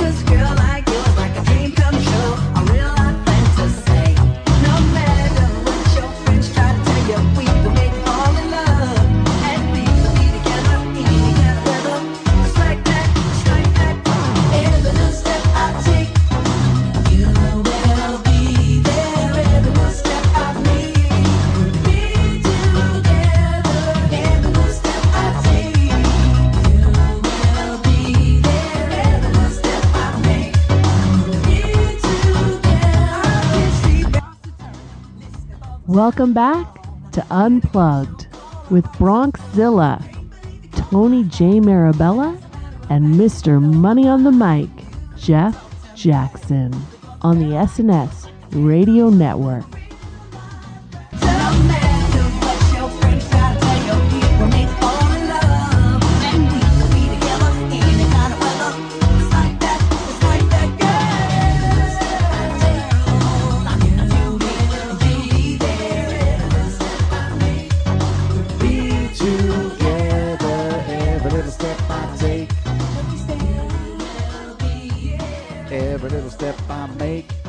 Welcome back to Unplugged right here on the SNS Radio Network. I am, of course, Mr. Money on the Mic, Jeff Jackson. He is Bronxzilla, Tony J. Mirabella, and we're being joined by the one, the only, the man who I snatched a rubber tortilla out of his hands, Anthony fucking Farley. Hey there, JJ, and too bad I had that tortilla for a few moments, only for it to be taken away. That's right. You must snatch the pebble from my hand, grasshopper, but you can't do it because before you do, I'm gonna slap you down. Anyway, what's going on with you this week, man? Uh, pretty good. Fortunately, nothing really epic has happened this week for me, except I had to go get a new camera because sadly I dropped mine. The button for the picture broke. Ouch. Yeah, yeah. Get it repaired. I only have to pay like the same amount I did for a camera. Screw that. Yeah, no doubt. Well, I'm assuming you've heard that song before, Bronx. Bronx. Absolutely. I still have the, I have that song in my head. I love that song. Oh yeah, who sings it? That I don't know, but I do know the song. Just fucking tell me the truth. You, you don't know who the fuck it is. No, I do know the song. I don't remember who sings it. I Bo- honestly It's fucking Bobby Brown. Back when Bobby Brown was relevant. That's like Oh. back. That, that's some 1989 shit right there, man. Fucking Bobby Brown. the only song I remember he did was "Hit Me, Baby, One More Time." Uh, no, he didn't actually. oh God. I said Bobby Brown, not Britney Spears, bitch. You seriously don't fucking know Bobby Brown? I know who Bobby Brown is. Well, name me a goddamn song he sings other than the one you just heard. Uh, leave me alone, huh? I'm just No, that's Michael Jackson. but don't you just leave me alone? That's Michael Jackson. Get out of my dreams, man. I'm just, That's fucking Billy Ocean, bitch. man. Did you I ever- don't care anymore, man. This is my life. God damn it, it's October. Did you ever fucking see the Ghostbusters 2? Of course. Now, no, don't even start that shit. Ghostbusters was my shit. I seen one and two. Don't even think about it. Well, he sang a song in Ghostbusters 2. It was the fucking theme of the goddamn movie. Uh, hold on. Well, I guess we're gonna have to take control. Uh, We got, we got, we got. Yeah, it's on it's on our own by Bobby Brown. Fucking I think we even played that shit like a week or two ago. And he had Don't Be Cruel and he had My Prerogative. Motherfucker says, hit me one more time. Yeah, J is gonna hit you one more time, God Bronx. damn it, I took the tortilla from him. You get a goddamn dunce cap tonight. Fuck that. He, The fucking Bronx cap from now on. That's what it's not the dunce cap anymore, it's the Bronx cap. no, you're not gonna name a cap of humiliation The after me. No, fuck we're not. Fuck you. You are not going to name a cap after me.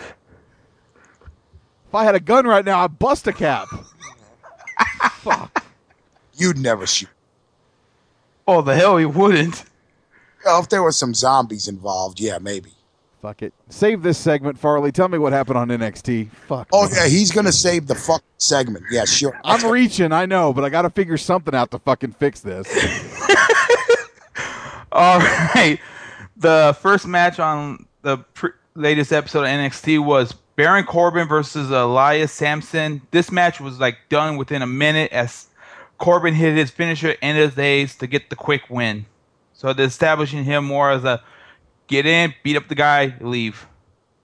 Uh, we then have Sami Zayn coming in and saying, Heck, I lost last week to Titus O'Neil, but I'm getting sick of coming in here and losing matches oh, to people I think I'm better than. He says, I'm going to now refocus to get back to get the title shot for the NXT belt. This brings out Tyson Kidd, who says, Heck, you're not worthy of being the NXT champion. Every opportunity you had, you have dropped the ball. And Zayn just says, "Hey, Tyson, did you come in here after getting permission from Na- Natalya? and all that. Tyson just brushes it off. So heck, man, no matter what opportunity you have gotten, you have dropped it. You do not even deserve to be in this NXT and all that. Zayn's like, heck, I deserve to be in here, and I'm better than you, and I'll prove it tonight in a match against you. I, Uh, you know what? I actually like this back and forth between Tyson Kidd and Sami Zayn. The only problem is Tyson Kidd's calling Sami Zayn out for being a loser, and uh, well, Tyson Kidd's track record ain't that great. Every time he's in a title match, he gets pinned. So, eh, Kettle pot, black. Anybody? So now we understand why they've been doing the whole tight. Uh, Zayn's been losing more matches. They'll set up this whole you drop the ball. You now this is like a redemption to lead to getting the belt. So now we have a non-title match. It's the Lucha Dragons versus Wesley Blake and Buddy Murphy, who apparently will be going under under the name Team Fit.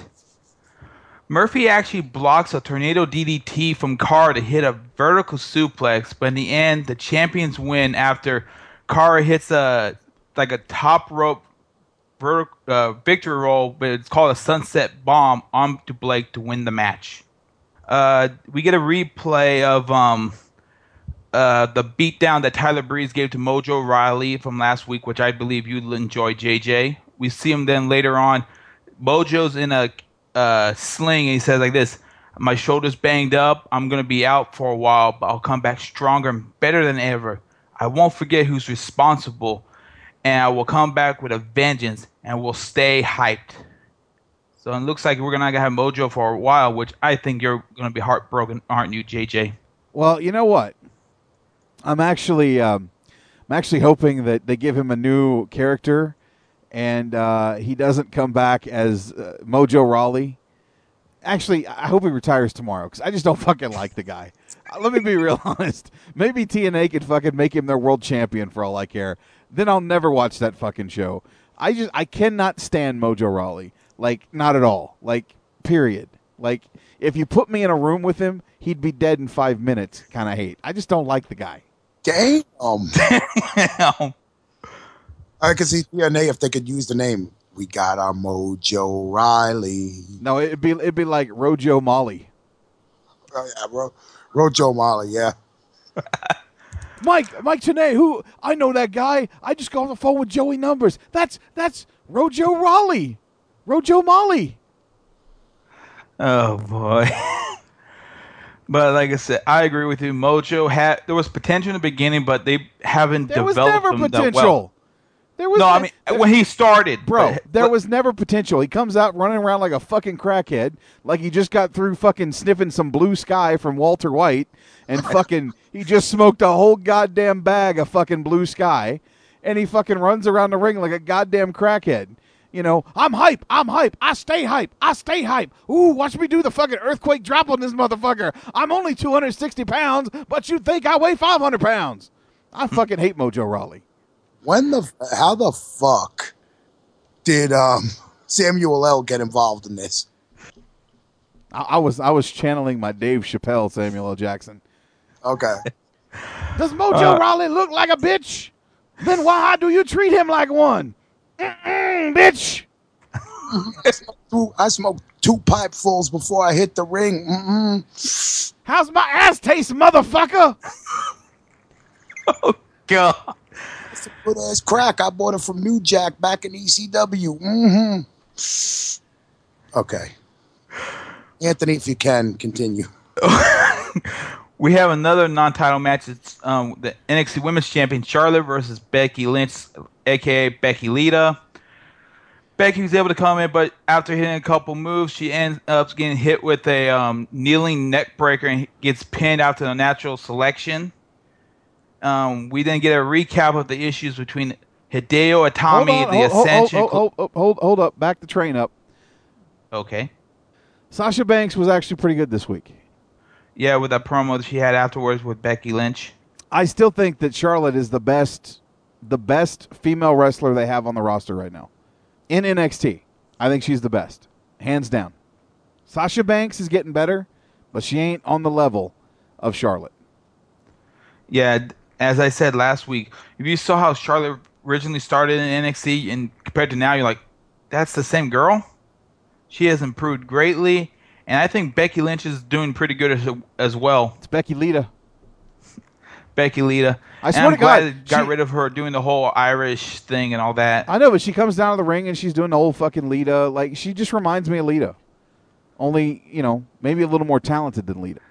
uh, like I said, there's potential for both of these girls, and I'd say having Sasha Banks also in there is gonna help get the NXT Women's Division still good right there.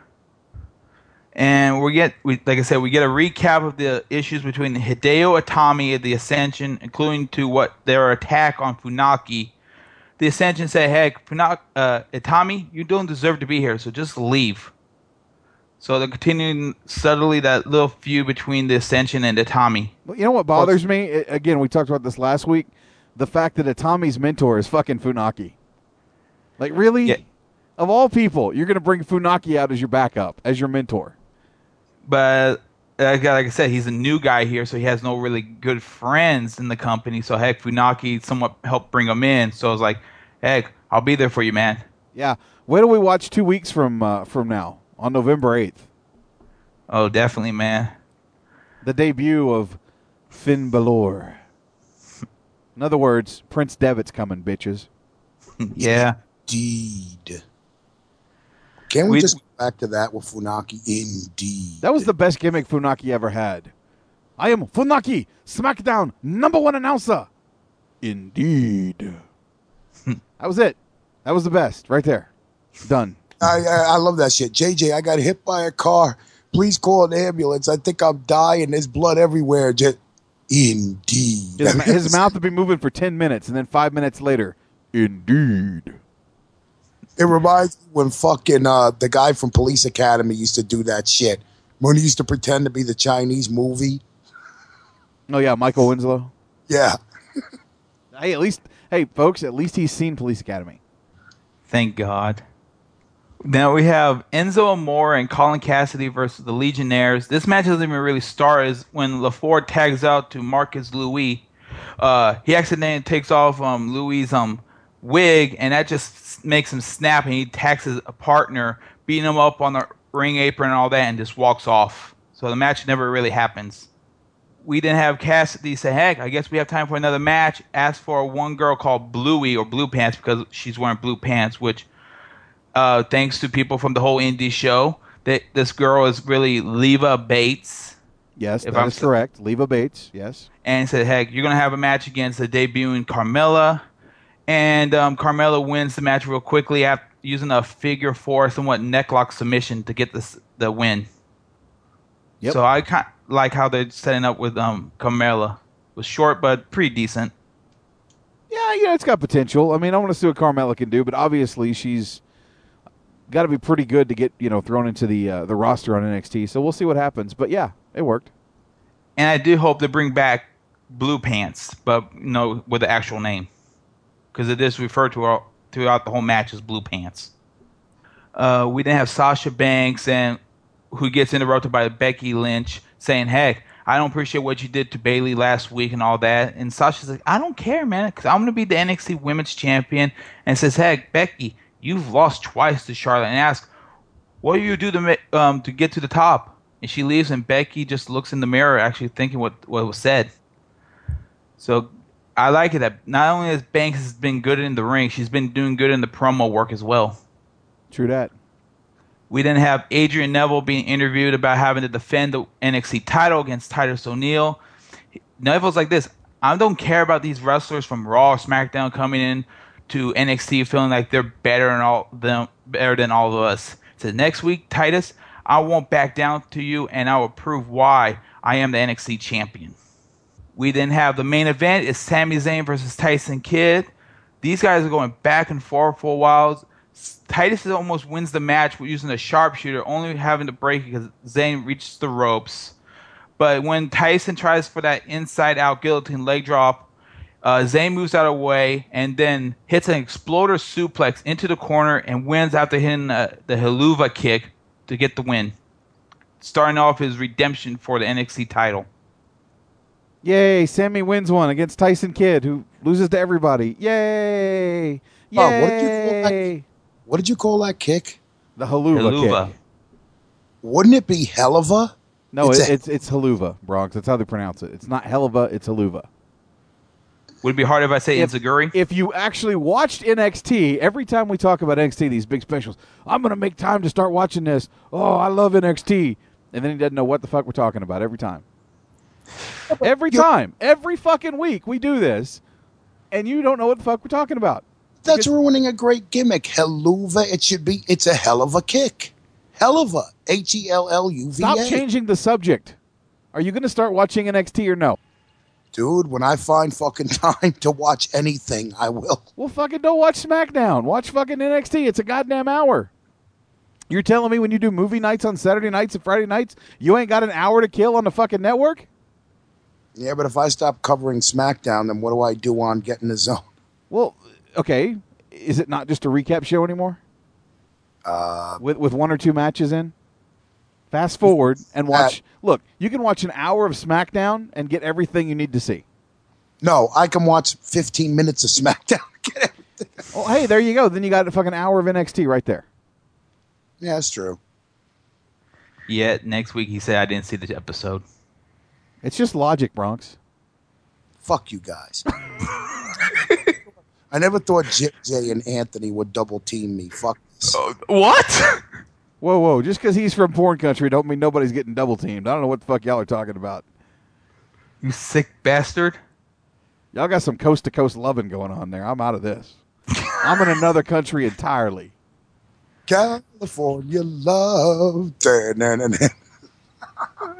Oh God! Y- y- would, would you Would you two like to be alone? I, I've got a I've got a show to do. After that damn segment that Bronx did on getting the zone, I'm worried about him. It's bad enough I got to be alone with him on Sunday nights to record. So, no, please don't. Fuck you. So anyway, overall ratings wise, what would you give the show? It was a good show. I mean, the, again, Tyson Kidd and Sami Zayn had another good match against each other, which I enjoy. But and I, I like this as a setup for to continue uh, setting up for Zayn's uh, road to get at the NXT title again, which most likely is going to set up for him getting the shot at the next special. And like I said, the women's title, the women's match between uh, Charlotte and Becky, good one right there. So I gotta say, a straight up B. All right. Well, there you go. All right, Anthony. Thanks for stopping by and uh, dropping some NXT on us. We'll talk to you next week.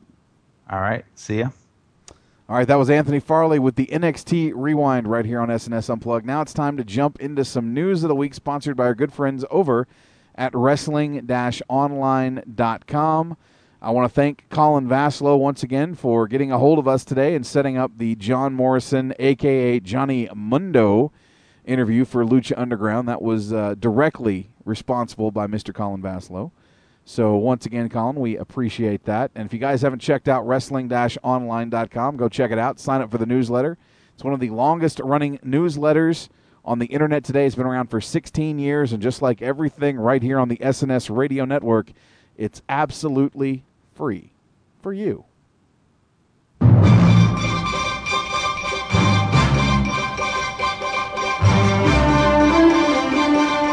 Now it's time for the news, sponsored by Wrestling Online.com.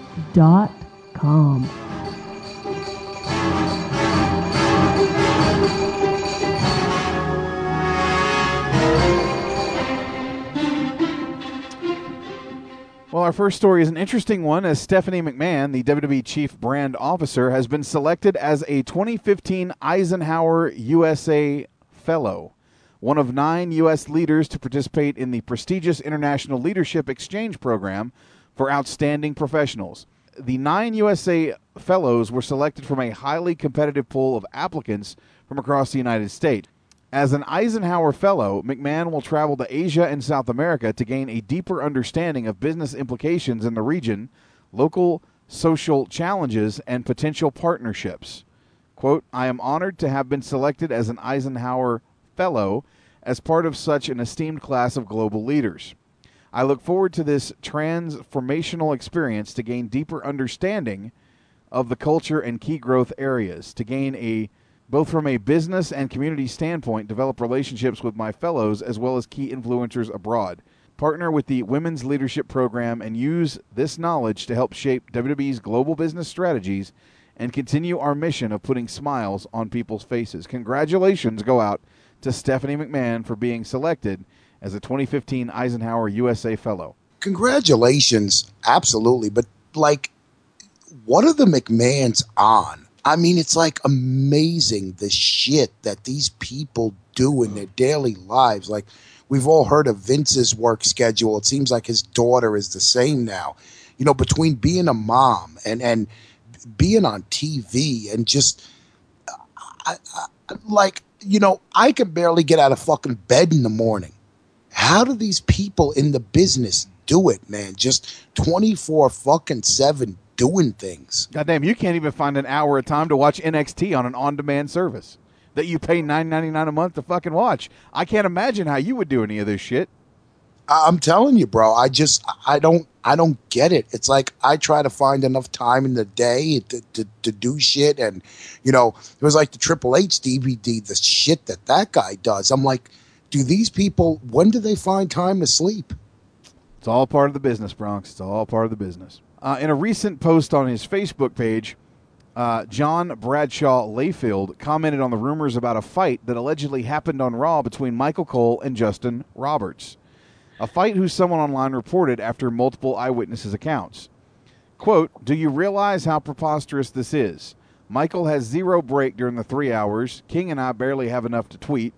We go straight to the WWE app during commercials and back to TV action. Quoted JBL. Said this is the this alleged fight never happened and was not even possible due to the lack of time. Rumors online, which we decided not to post because the story seemed a bit wild, to happen in front of an arena filled with people, claim that Justin Roberts was yelling at Michael Cole for something and even flipped him off. So JBL is addressing this and saying that did not happen. Yeah, I can't imagine a guy like Roberts, even if they did have legit, you know, off air heat. I can't imagine a pro like him doing that. You know, I read that story and I was like, mm, something's fishy. I, it just doesn't mesh with me, especially during a Raw. Nah. Speaking of Justin Roberts, uh, he posted a very heartfelt message to WWE fans on his Instagram account. His first since he was notified his contract would not be renewed last Monday after Raw. Roberts called the job a dream one, and helping others while he worked for the company was the best part of it all. He thanked everyone from referees to security to travel to catering to everyone in between, to Vince McMahon, Kevin Dunn, and the authority who gave me this incredible opportunity. I've got two words for you. Thank you. The journey has been incredible and almost unbelievable. The almost 35 year old is also aware of the negative comments the company received since its release.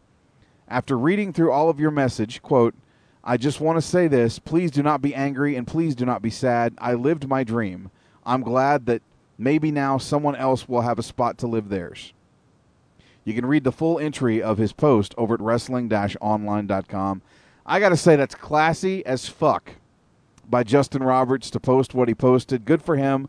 And I hope that he finds something else, lands on his feet, and pursues whatever he uh, he decides to do. So uh, that's class, folks. Kudos to Justin Roberts.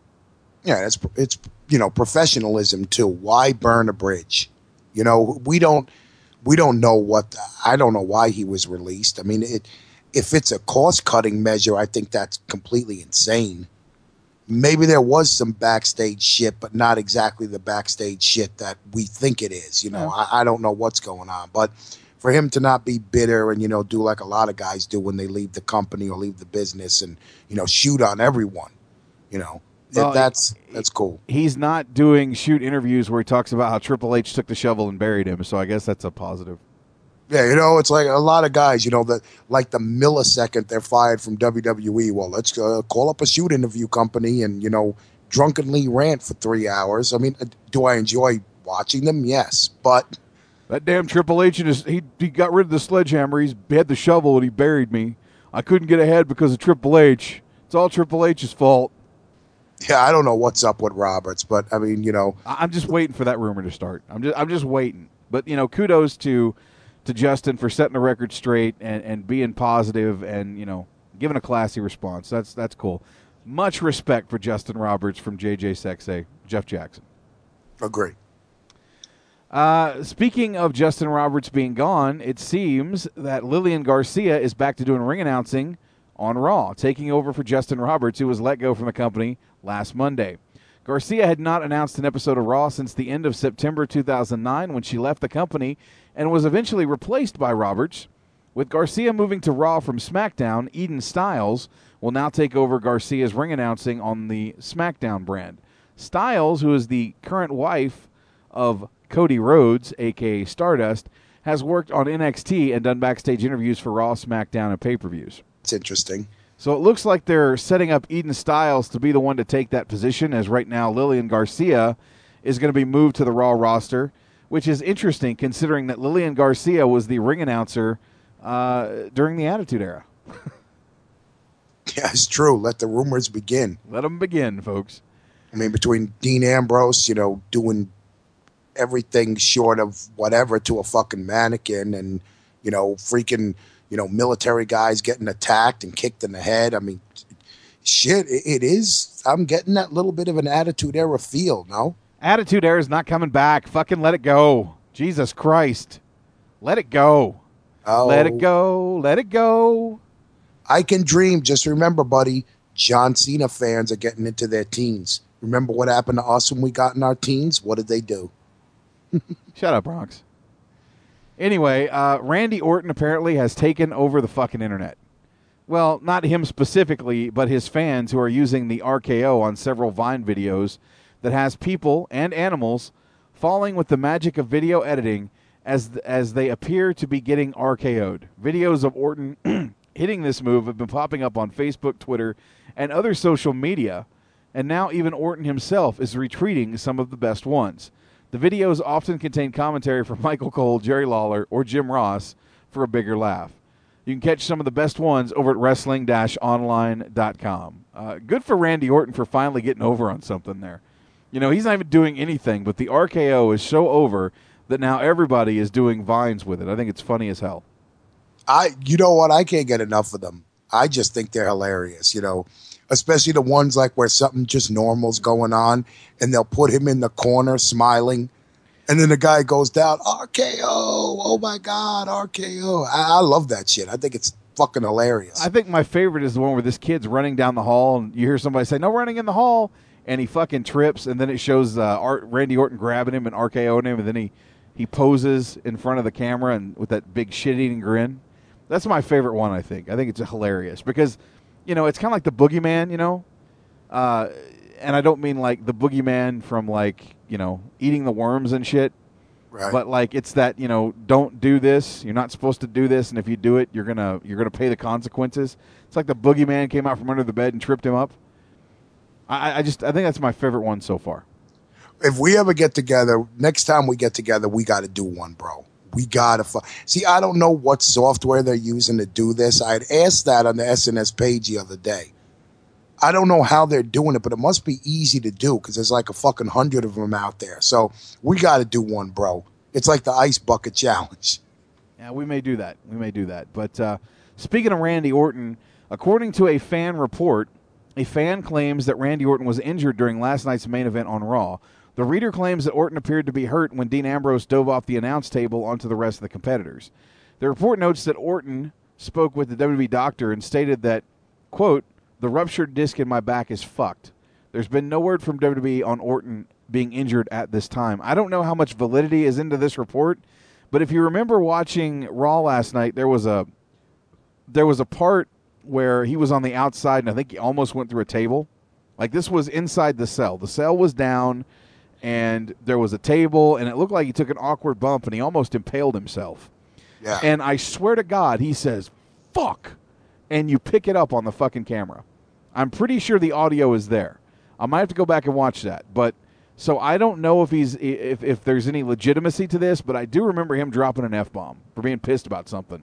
So it's possible that that could have happened, but you know, I, I nothing has been announced thus far. One day we just have to do a fucking conspiracy theory show on coincidence. Isn't it amazing to you if, again, if this is true, and JJ and I can't confirm it right now, hopefully we'll hear something. This is strictly a rumor as of right now. Right. But if it is true, I mean, WWE, you notice how in any sport, like in wrestling, football, whatever, there are certain years where just the fucking injuries on top of injuries. I mean, first we had Daniel Bryan, then we had Roman Reigns, you know, two guys who were just ready to be put on top.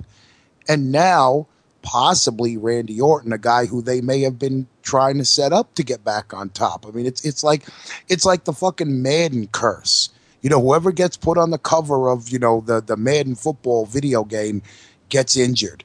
It's almost like as soon as you're about to get a push, you know your your fucking spine's gonna fly out. It, it it's weird this year, man. Mm-hmm. 2014 has been just injury heavy for. WWE. I agree. UFC Women's Champion Ronda Rousey got physical at a live event for Pro Wrestling Guerrilla in Reseda, California.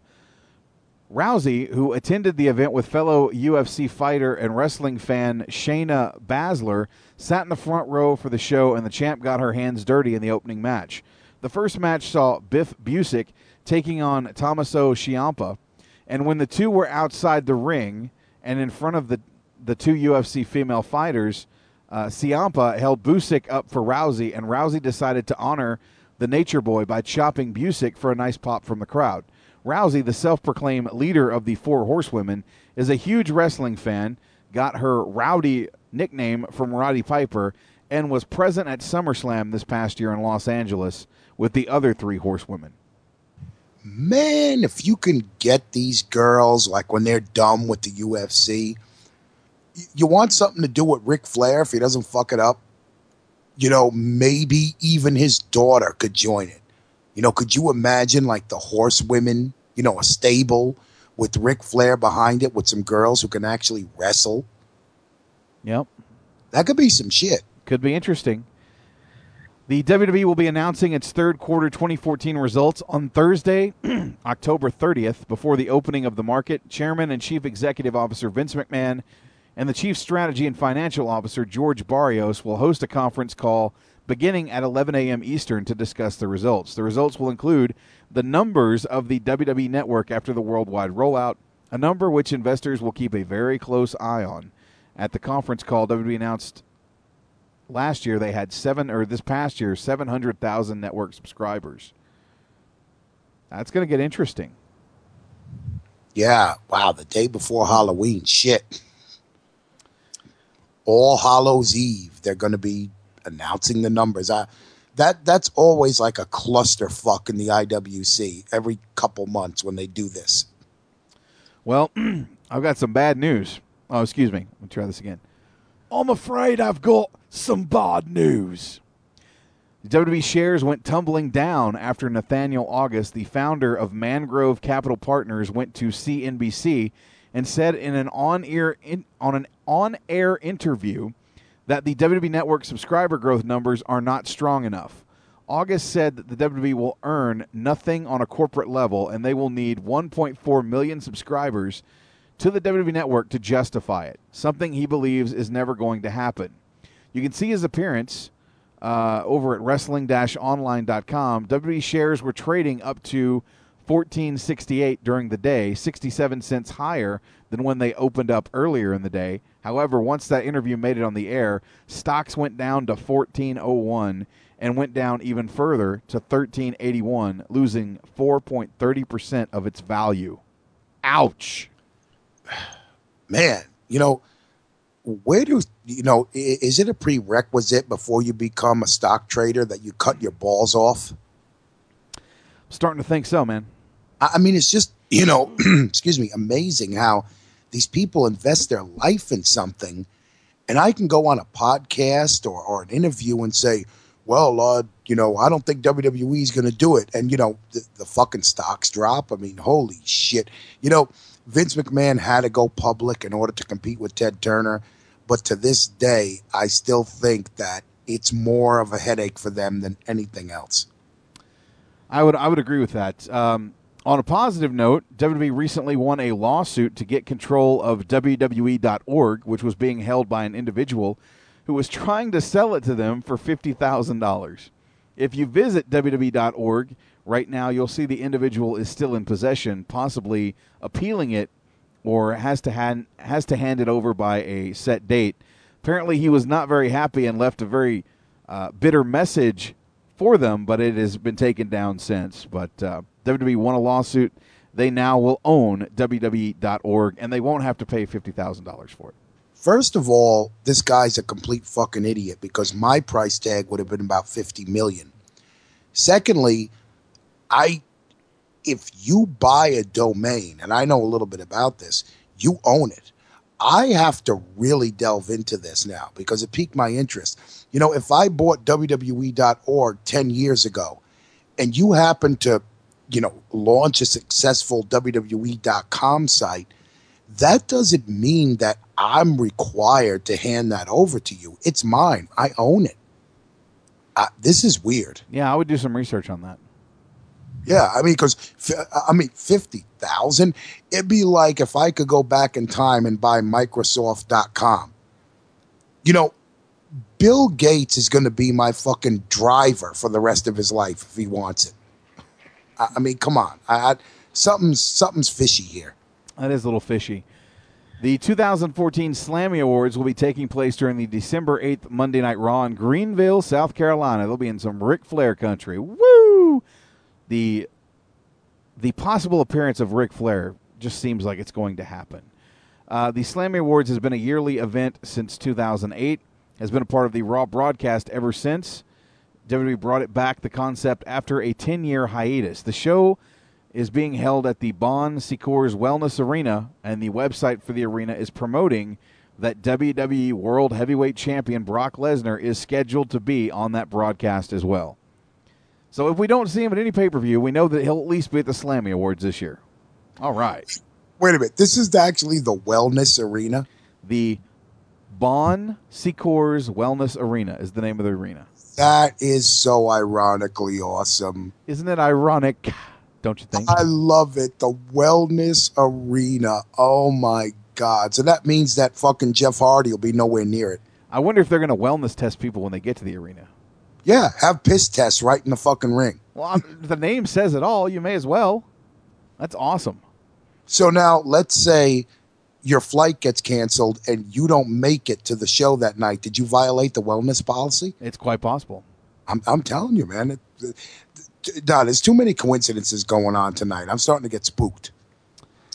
WWE and E announced that Paige and Alicia Fox will be joining the cast of Total Divas when the new episodes of season three resume in January. The mid-season finale of this season will air uh, this week, which is the wedding of Eva Marie and SummerSlam, with new episodes returning on January 4th. The addition of Paige and Fox will bring the total number of cast to 10 as they join Trinity, Rosa, Natty, Nikki, Brie, Eva, Ariane, and Summer. I'm so happy I could just shit to hear Paige on Total Divas. This is my house. Are they going to bring Paige, Paige's boyfriend on too, or her husband? I don't know if she's married. I don't think she is, but you know, I can just imagine her grabbing the guy's crotch and going, "This is my dick. You can't have it. This is my dick," and the guy being embarrassed. Well, as much shakeups as they have on Total Divas right now, they, they're they're teasing the fact that TJ and Natty are headed for divorce, and there's just so much crazy shit going on on Total Divas. They're they're teasing a breakup of John Cena and Nikki Bella. Eh, This show is so fucking scripted. It is a guilty pleasure. I do watch it every week, but it's it's getting pretty out there. We covered this shit last week. Did you hear that? That fucking Don Juan just melting a woman's heart promo by John Cena. Well, uh, let me ask you if uh, if we were to get married, uh, would that be enough? And you could just see the love pouring out of Nikki Bella. Well, okay, here's the thing. I understand, you know, again, this is so scripted, it's, it's hilarious. John Cena got out of a messy divorce, even though he cheated on his wife with people like, um, eh, let me see, let me think off a hand. There's two. The entire WWE. No, no. Vi- Vi- Vic- Victoria said that her and John had a fling back in the day, and Kenny, uh, what was it? Kenny from the Spirit Squad, Kenny Doane, came out and said that when he was with uh, Mickie James, that her and John Cena were doing the deed, and they were having an affair. And then after that went south, she got released from the company.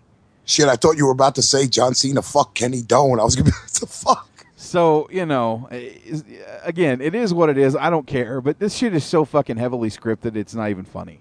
They- they- they- you know, watching this show, they make Natty seem like a complete and utter bitch. They make TJ seem like he doesn't give a shit about his fucking wife. You know, nothing could be farther from the fucking truth. I know these people personally, and they've got a great relationship, and they get along great. They're like best fucking friends. They've known each other for 13 years. It, it just bugs me. It's so fucking heavily scripted. It's ridiculous. Yeah, they're making Natty out to be that chick, like you know. I don't know, like she's like that chick where if you make a left turn instead of a right turn while you're driving with your wife, she'll be like, "Why the fuck did you make a left turn? You know what the fuck's up? Why'd you make a left turn instead of a right? What the fuck?"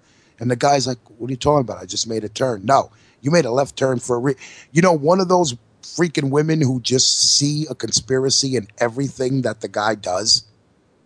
In other words, a bitch that nags, a fucking Exactly. nag, and that that's what they've they've turned her into. Uh, it, it is laughable at this point. You know, they, they they've completely changed every character. At one point, Brie Bella was awesome, and now you know her and Daniel Bryan's relationship is starting to to flounder a little bit. It's just, you know, it's just funny. It, it really is. Oh, well, at least you said Brie. The last time Nikki was awesome saying anything, she was fucking asking for milk as a baby because that was the last time she made any fucking sense. Wow. But anyway, uh, so yeah, watch Total Divas. It's a clusterfuck. I can't wait for the inclusion of Alicia Fox and Paige. Uh, I guess this means Paige will never touch a women's, or uh, excuse me, a Divas championship again since since Vince. Let's try that again. I guess she will never touch a Divas title because Vince McMahon has a rule in play that anyone on that show cannot have the Divas title. So I guess AJ is going to fucking retire with this belt next year. I don't know. If, if, if, if Paige touched a woman and said, This is my house, then I, Total Divas, would get very interesting. This is my booty. okay. All righty then.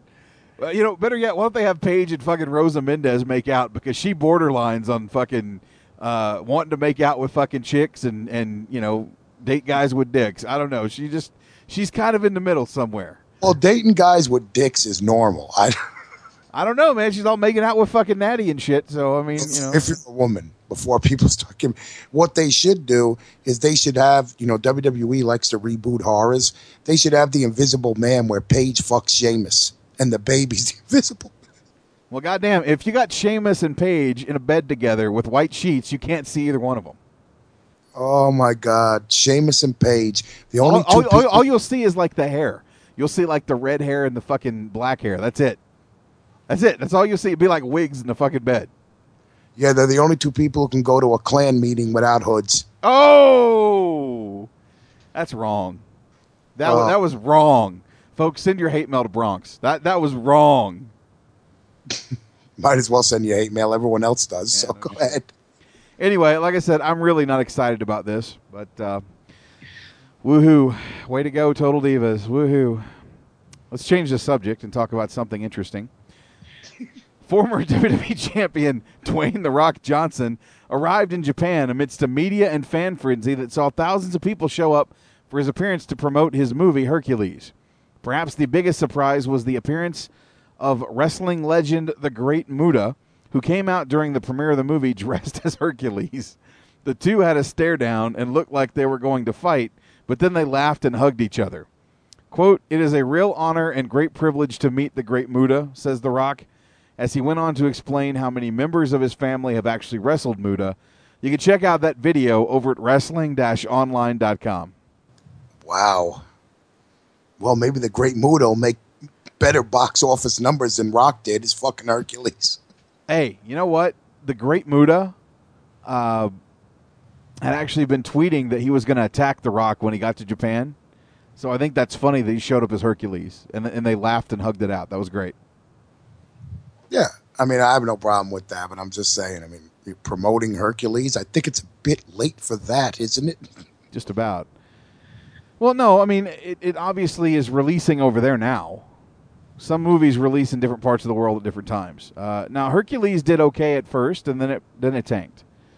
But you know, it still made millions of bucks. So at the end of the day, Well, now hold on. I ain't shitting on The Rock. I mean, God bless the brother. If I could have a tenth of his fucking money, I'd be happy. So I'm just poking fun. I ain't shitting on the guy. I mean, if they wanted me to star as a fat, blind fucking Hercules, I'd do it. um, the Boogeyman Yes, that boogeyman from WWE posted a photo on his Twitter posing in front of the WWE logo at the WWE headquarters saying, Just when you thought it was safe. Last week he posted a tweet telling his fans, Guess who's coming home? Quote, It feels great to be home, home again, coming to get ya. Never say never. The boogeyman gimmick is portrayed by 50 year old Martin Wright, whose first brush with WWE came in 2004 when he applied for Tough Enough. Strangely enough, it was the same Tough Enough that I auditioned for. After being selected to be among the eight finalists, he admitted that he was 40 years old, over the age limit to be considered. He initially lied about his age despite getting cut. He was signed to a WWE deal in 2005 and released a year later. He returned only a month later after re signing with WWE and spent three years there. His last appearance on WWE television came during the 2012 Slammy Awards when he interrupted Booker T. It's not known why he was at the headquarters, but it's likely something which is related to the WWE network. Yeah, the network, maybe. He ain't coming back to the roster. I mean, really? I would almost say he's back to do something for Halloween. Maybe, yeah. They, they might do some random segment where they do a Halloween theme show, and in the background, here's the boogeyman, and just some weird fucking yeah, Hornswoggle might be doing something with with fucking El Torito, and then all of a sudden Hornswoggle pops up, and then Ron Simmons walks around the corner and he says, "Damn, Man, you need a hug. You lost out to the fucking boogeyman. I'm fucking tough enough. Shit. No, I didn't even get to the stage where I could audition. I sent the tape in. They never fucking showed any footage. Like, I, w- I was a little distraught because I had a good fucking video. I did a promo off the top of my head, no fucking script on the first take. That was fucking badass. I sent the motherfucker off. I went along with the requirements that they gave me, and I never heard back. I was a little bitter there for a while. Yeah, you weren't so old that you bring war and peace into the bathroom with you to take a piss. I was in my 20s at the time, my late 20s. I mean, look, man, the, the, boogeyman, the, the gimmick was kind of like fucked up. It was cool, but I mean, as far as in the ring, ugh. Oh, man. He was Oh, he so- was he was a physical specimen. That was it. The thing about the boogeyman was just he was creepy. You know, the fact that he would eat real worms was just disgusting. I was very creeped out by the boogeyman.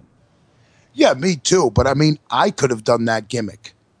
I I mean, it's not like there was much in ring required. I mean, if you want my fat ass to go in the ring and fucking eat worms and make, you know, a six figure Now, now paycheck a year. Bronx, Bronx, some athleticism is required. I, I don't think you could do it. Not now.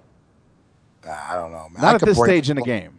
I could break a clock, and so you're saying I'm done? I'm past my prime. Pretty much. well, Bronx, let's face it, you're not 260 pounds of rip fucking muscle. Neither am I, for that matter. But at the time of the video, I was about 225 pounds, a pretty solid muscle. I didn't have a six pack abs, but you know, I was in good shape. Yeah, but I'm not talking about you. I'm talking about the fucking boogeyman. It's not like he was in the greatest fucking shape. The fuck he wasn't. The Boogeyman was a goddamn animal. Go back and look at his fucking bod, man. The fucking dude had abs. He was in great fucking shape. I don't know. Maybe he had more like though. Uh, no, that, no, maybe. like- no, maybe. He was in fucking shape. You need to get that one eye checked, bro. I don't remember him being in that great of fucking shape. Well, then you don't remember much. I mean, compared to me, sure he was, but you know, Compared to a lot of fucking people, he was in fucking great shape. I check that out. I don't know. I think you're misremembering stuff. I might be. I don't remember him being in that great of shape. Maybe I'm thinking of someone else. Yeah, he I- was in great fucking shape. The guy was about 260, 270 and fucking solid muscle. Didn't have an ounce of fucking fat on him. I don't know where you're getting this. He wasn't in good shape shit. I don't know. Maybe it was a gimmick. I guess, man. Somebody needs to fucking break a clock over your goddamn dome. You're killing me tonight, man.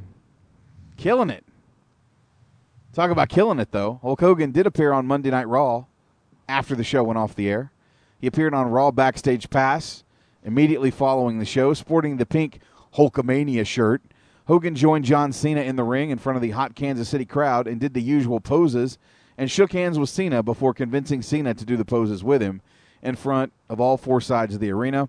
Hogan has also been advertised for next week's Raw in San Antonio, Texas at the A&T the AT&T Center, most likely for a similar role.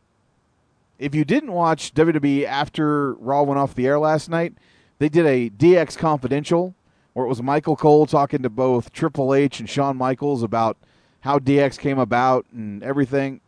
You can actually catch it on the network now. It was pretty badass. I recommend it. Yeah, I checked that out. It, it was good. I agree. I have to recommend that one too. It was pretty cool. You know, it's funny. I, don't know if this is in your news. I'm almost afraid to bring it up. But I, I've been reading rumors all over like Facebook today that they're talking about possibly Hulk Hogan Cena at WrestleMania 31. That ain't happening. Yeah, I mean, I, it was like everyone was excited about that shit today, and I was like, look, I'm not making fun of Hulk Hogan. I don't really hate Hulk Hogan. I dislike a lot of the shit he said, but I mean, come on, dude's got a Home Depot in his back. Okay, it, it ain't happening. No, it's not going to happen. I, I'd be surprised if it did, but it ain't happening. Uh, our final news story of the night, and this is a sad story, and I, I even hate to, to, to talk about this, but Douglas Baker, known to many in the wrestling industry as Ox Baker, passed away at the age of 80 uh, yesterday due to complications from a heart attack. Baker made his wrestling debut in 1962 and went on to wrestle for the Worldwide Wrestling Federation, Stampede Wrestling, American Wrestling Association, and many others. He wrestled the likes of Hulk Hogan, Gorilla Monsoon, Carlos Colon, The Sheik, Macho Man Randy Savage, and other big names during his career. Apart from a wrestling career, Baker also did work in some movies, and his most famous role came in the film Escape from New York, fighting against Kurt Russell. He was also uh, featured on The Price is Right back from, I, I think it was the 80s. Uh, he and Bob Barker uh, actually had some pretty funny chemistry on that show together. Uh, he was just a contestant, and, and he won some things and took place in the Showcase uh, Challenge, you know, spinning the wheel, and that was about as far as he went. But uh, Ox Baker unfortunately passed away at the age of 80, and, and our thoughts and condolences go out to the friends and family and the fans of Ox Baker. Uh, he will be missed. You know, it's funny. I don't remember anything of like Ox in the ring, but I do remember Escape from New York for sure. Well, that's fucking surprising. You know, no, no, I saw that shit. If you're a New, New Yorker, you had to see that shit. But, you know, I mean, it, it's the, one positive though is it's good to hear like these guys pass on, obviously of old age. You know, the wrestling business has such a stigma of guys. Oh, this guy died in his 30s, his 40s from steroids and all this, and it's really no more and no less than any other sport. But in wrestling, it's it's disgustingly glorified that guys pass away young. But you know, here's a guy who, thank God, lived on to his 80s, and I mean, you know, again, don't remember much of him in the ring, but I definitely know the name. So rest in peace, brother. No doubt. And that's going to do it for our news of the week. We're going to take our final commercial break. When we come back, we're going to read these fucking emails before we get out of here and uh, call it a night. It's been a, been a great show. Uh, once again, I want to thank Colin Vassallo for setting us up with uh, the former John Morrison, now known as Johnny Mundo. If you just tuned into the show, you missed an interview with John Morrison, a.k.a. Johnny Mundo from Lucha Underground. But um, check out the archive, it will be available tomorrow. That being said, we'll be right back with more right after this on SNS Unplugged.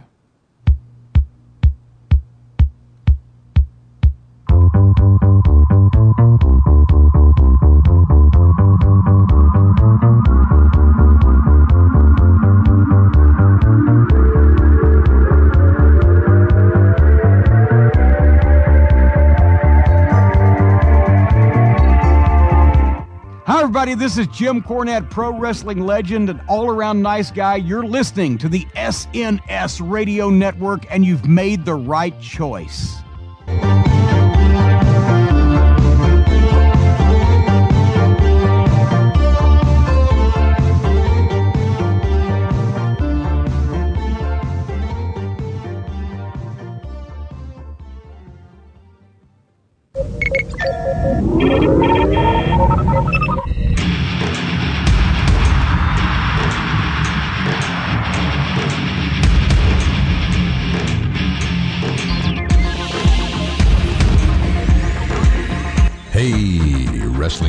Fans. Do you want a break from the day to day ins and outs of the WWE, TNA, and Ring of Honor? Do you like talk radio that pulls no punches? And do you like your sci fi and fantasy? Well, tune in to the Elite Force podcast each and every midweek with Chuck W. and each weekend with William Walkie Walker and Mindwipe. Exclusively on the SNS Radio Network and the Chris Jones Gaming Network. Yeah.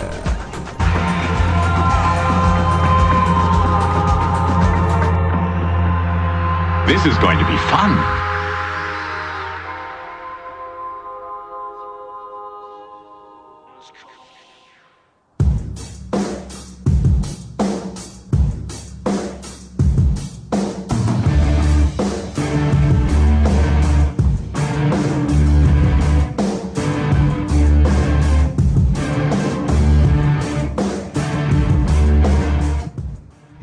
It's me, Mr. Money on the Mic, Jeff Jackson. Just a reminder for you to listen to Sunday Night Showdown every pay per view Sunday, as I'll be joined by my broadcast partner, the Bronx Father, Tony J. Mirabella, Harmony Boom Boom Jackson, and Mark the Shark DiCarlo, as we provide the best pay per view coverage of the WWE. And it starts at 8 p.m. Eastern, 5 p.m. Pacific Time, every pay per view Sunday. Sunday Night Showdown, your home for WWE pay per view coverage.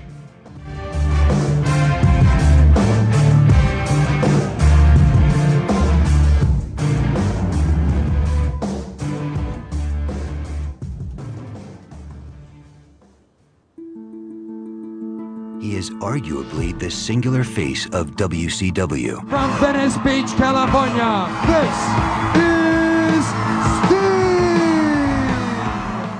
His legacy firmly entrenched by his loyalty to the brand. the Golden Boy of WCW. His persona and subsequent evolution made him a sports entertainment icon. The fans are up as Sting has come out. The face paint, I always like the kids that have their face painted up. the bold colors, Man, has he got a legion of fans, young and old alike. They are rabid for this man. the energy, There's only one more thing I want to say. The passion, Oh, baby, the crown and jewel for WCW. He is the man that millions simply call Sting. The Best of Sting, available on Blu ray and DVD now.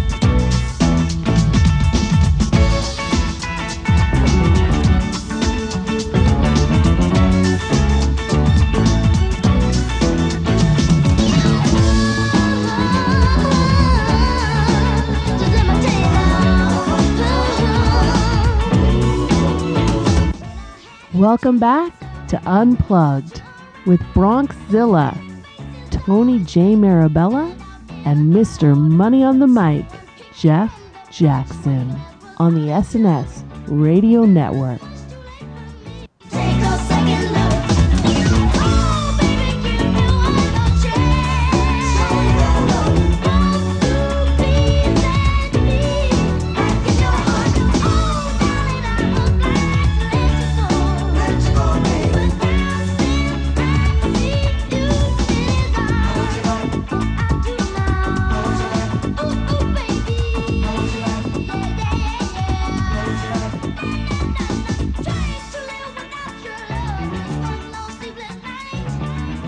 I swear to God, every time I hear this song now, I want to dance like little baby Groot from Guardians of the Galaxy. I, I, it, it makes my appreciation of the Jackson Five that much better. Yes, Bronx, that was the Jackson Five. And if you haven't seen Guardian of the Galaxy, you know what the fuck I'm talking about. Little baby Groot dancing and jamming to the fucking beat. Batista turns around with his knives, and Groot stops dancing. He turns back around, and Groot starts dancing again. Eh, I never was really a big Michael Jackson guy till he got older. I mean, it was like, you know, I don't fucking kids sing. The fucking Jackson Five was awesome, dude. What the fuck's wrong with you? Man, I don't know. It sounds like fucking, you know, one of the rascals singing. I don't know. The Rascals? I, I don't know who. I mean, how does like a, you know, I, Who the fuck are the Rascals? Are we talking about the little Rascals? you talking like Buckwheat and Alfalfa? Yeah, it's like little kids singing. It's like, you know, it just, uh, I don't know. When he got older You and started fucked really doing up, dude. You are seriously fucked up. I was never a big, in, I was a big Jackson fan when he grew up and went out on his own. But like the Jackson 5 shit, and, Oh, eh, so so what you're saying is you didn't like Michael Jackson until he got white. You fucking racist motherfucker. see, see the way you twist shit around.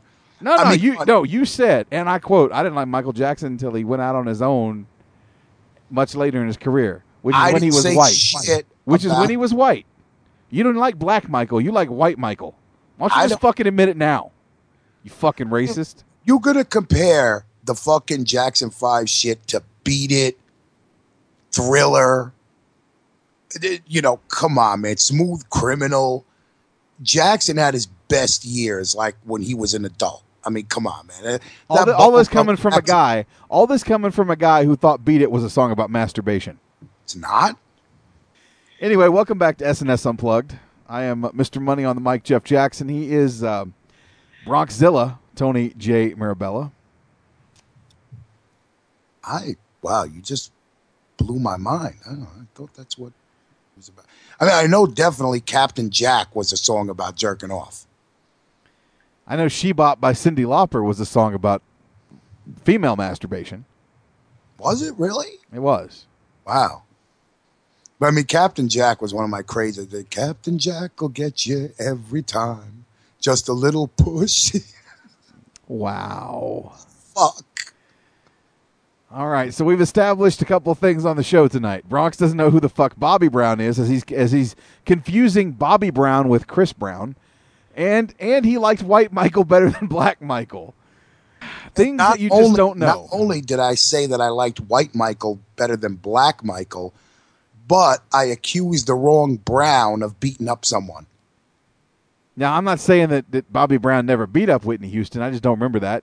I just remember the drug shit that they went through. So I just remember my wife telling me, and this is disgusting, but my wife was telling me there was a documentary or something, and Whitney Houston couldn't poop, and Bobby Brown stuck his finger up his ass so that she could poop. Wait a minute, what? That's love right there, folks. Bobby loved Whitney. I'm just saying. Oh God, you're kidding me. Harmony told you about that. I, I'm telling you, bro. I'm not fucking around. wow. Oh, hey, there, there's another Bobby Brown song. Get up off my back, ain't nobody humping around. Probably that almost negates beating a bitch up if you're willing to stick like if you're willing to stick your fingers up a chick's ass and pull her shit out. That's love. you love. have the right to beat her up. That's I- love. Yeah, that that's like I don't know that I could do that, but that's love. wow. Anyway, it is what it is. We do have some emails to get to, but before we get to that, I, briefly, I want to talk about. Uh, I want to talk about uh, The Walking Dead on Sunday. If you didn't see the show, what the fuck is wrong with you? Speaking of Whitney Houston, The the last five minutes of that show was just epic. So spoiler alert if you haven't seen it. For those of you that watched the season premiere, you know that the group escaped from Terminus. They killed a bunch of them. Rick wanted to kill all of them, and the group said no, let it go. Let's move on. Let's get away from here. The group should have listened to Rick, and they should have eradicated those motherfuckers because Gareth and the ones that survived, even the one that I thought Tyrese killed, he didn't kill. This one was back this week. So apparently Tyrese beat the shit out of him, but he didn't kill him, which kind of pissed me off. So Gareth and all these other motherfuckers that survived basically got Bob when he was by himself and uh, knocked him out from behind. When Bob came to, they were having a barbecue. And Bob was the main course. Bob's still alive, missing a leg, and they're eating him in front of him while they're talking to him. Disturbing yet controversial TV on The Walking Dead. That's right, you heard it here. They had a barbecue, and pork kebab was the main dish. let me just say this, okay? I did watch a, few episodes of The Walking Dead, but because of you and because of especially my mom pressuring me. Now, my plan was to watch them both, the season premiere and this one. But I only got around to watching this one because you and I talked about it off the air the other day. And I mean, that was like, that was one of those things. And, I, and I'm a horror movie buff. It's one of the reasons that Anthony and I get along because he and I are both horror movie guys. And I mean, it was like, that was one of the few scenes. And this is on fucking, what is it, A&E? Where I'm no, it's on AMC. AMC, excuse me. And I'm sitting there like, holy fucking shit. To wake up, to come to consciousness and see that they're cooking your fucking leg. I, I'm surprised they get away with this shit. It's just, it, it's some disturbing, gruesome shit. Well, there was one thing that we found out about the other group. They prefer the dark meat. Oh my God. Whoa. I you, just- don't have, you don't have to cook it as long. I, I, I, I just, you know, that that got me. He wakes up and the guy's talking to him, says, "Don't take any of this shit personal. We do this to anybody." And then he fucking glances down. They're eating. They say, you know, it all comes down to we got to eat. And Wait he, a minute. He looks No, no, no, down. wait. Hold on. He looks down and his fucking left leg is gone. And they are eating his fucking leg. They've cooked it. Y- You see it on the fire. Like his foot is literally sitting on the fence where they were cooking it and Gareth is just taking big bites out of whatever the fuck piece of his leg. You come to and they're fucking eating your goddamn body parts in front of you. How fucking horrible is that? Like I, I can't even imagine. I would rather just fucking die. Don't fucking wake me up and fucking have my leg gone and you're eating me in front of me. That's fucking awful. Like I can't think of a worse fate. And they're gonna keep him around and and feed on whatever they can before they kill him. You know, next week they'll eat his other goddamn leg. You know, and he'll still be alive.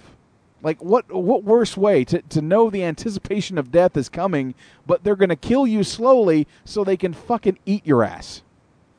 Yeah, not to mention the infections. And I'm sorry I, I interrupted you there, but what I was going to say is I love that shit too. Oh, well, it's nothing personal. What? Like you know, if, if as good of friends as you and I are, if you wake up and you're missing a fucking foot and I'm eating it, and I say, "Well, JJ, it's nothing personal." No, you're goddamn right. It's personal. all, all I gotta say is if that happens, you better hope you fucking kill me. Because if I get the chance, I'm going to fuck you up. In every way that I possibly can. I will oh. fucking slay you. No, homeboy ain't fucking nobody up anymore. I mean, it's like, you know, I mean, did they fucking cauterize the wound so he could stay alive so they could eat him? li- You know, maybe they, they don't have refrigerators. This was my first sick thought.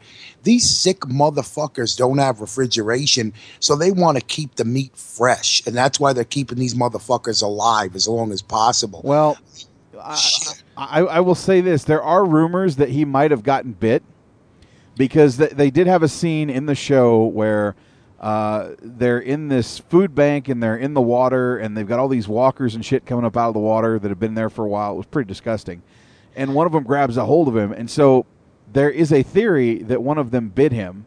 Which I kind of think happened because at the end of the episode, when they're all celebrating in the church and they're they're eating the food from the food bank, you know, he's talking to the to Tyrese's sister, and he goes, you know, let me let me have a kiss and everything, and then he goes out in the woods and starts crying. So I'm starting to wonder if maybe he got bit and didn't tell anybody, because if that's the case, then that's going to get real fucking interesting. You know, he's being eaten by these motherfuckers, and he might have been bitten by the zombies, by the walkers. So I don't know. We'll see what happens in the next episode, but Walking Dead, the most compelling show on TV right now, in my opinion. Yeah, my mom said the same thing about him being bit. I mean, look, man, but that's fucked up still. When they knock you unconscious and pull a Chris Melendez on your ass, that's fucked up. Yeah, no doubt. Well, anyway, if you're not watching it, you should. Let's go ahead and transition into some emails because we got a bunch to get through real quick. If I can be serious for a minute, without being interrupted.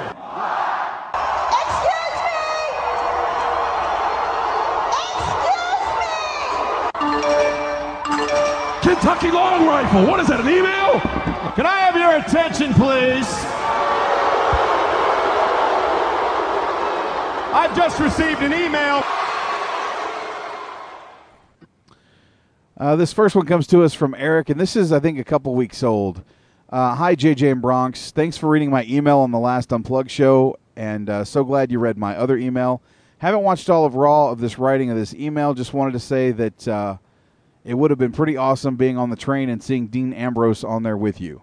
Then again, I think all wrestling fans in Brooklyn were in the arena, not on the train. Nobody on there looked like they knew who. I think we read this one actually. We did. Yeah, just got past the Extreme Rules 2010 archive where the duct tape incident first occurred. You don't go off as much as I thought you would have, JJ. I'm almost up to SummerSlam, and I know how you felt about the event, so I can't wait to hear it. Okay, so we did actually read that one last time we did emails. Yeah, I think we did. But what was he talking about? Batista getting duct tape? Yeah, he was talking about the, the duct tape incident from Sunday Night Showdown when Batista uh, got duct taped by John Cena, and I was I was pissed. I thought that was bullshit. I thought the shit was funny. I mean, I was pissed too because it was cheap, but I still thought shit was funny. Uh, this one is from Mark in the UK. Hey guys, sent you an email a couple weeks ago. It was kind of random and kind of pointless. I'll try to do better this time.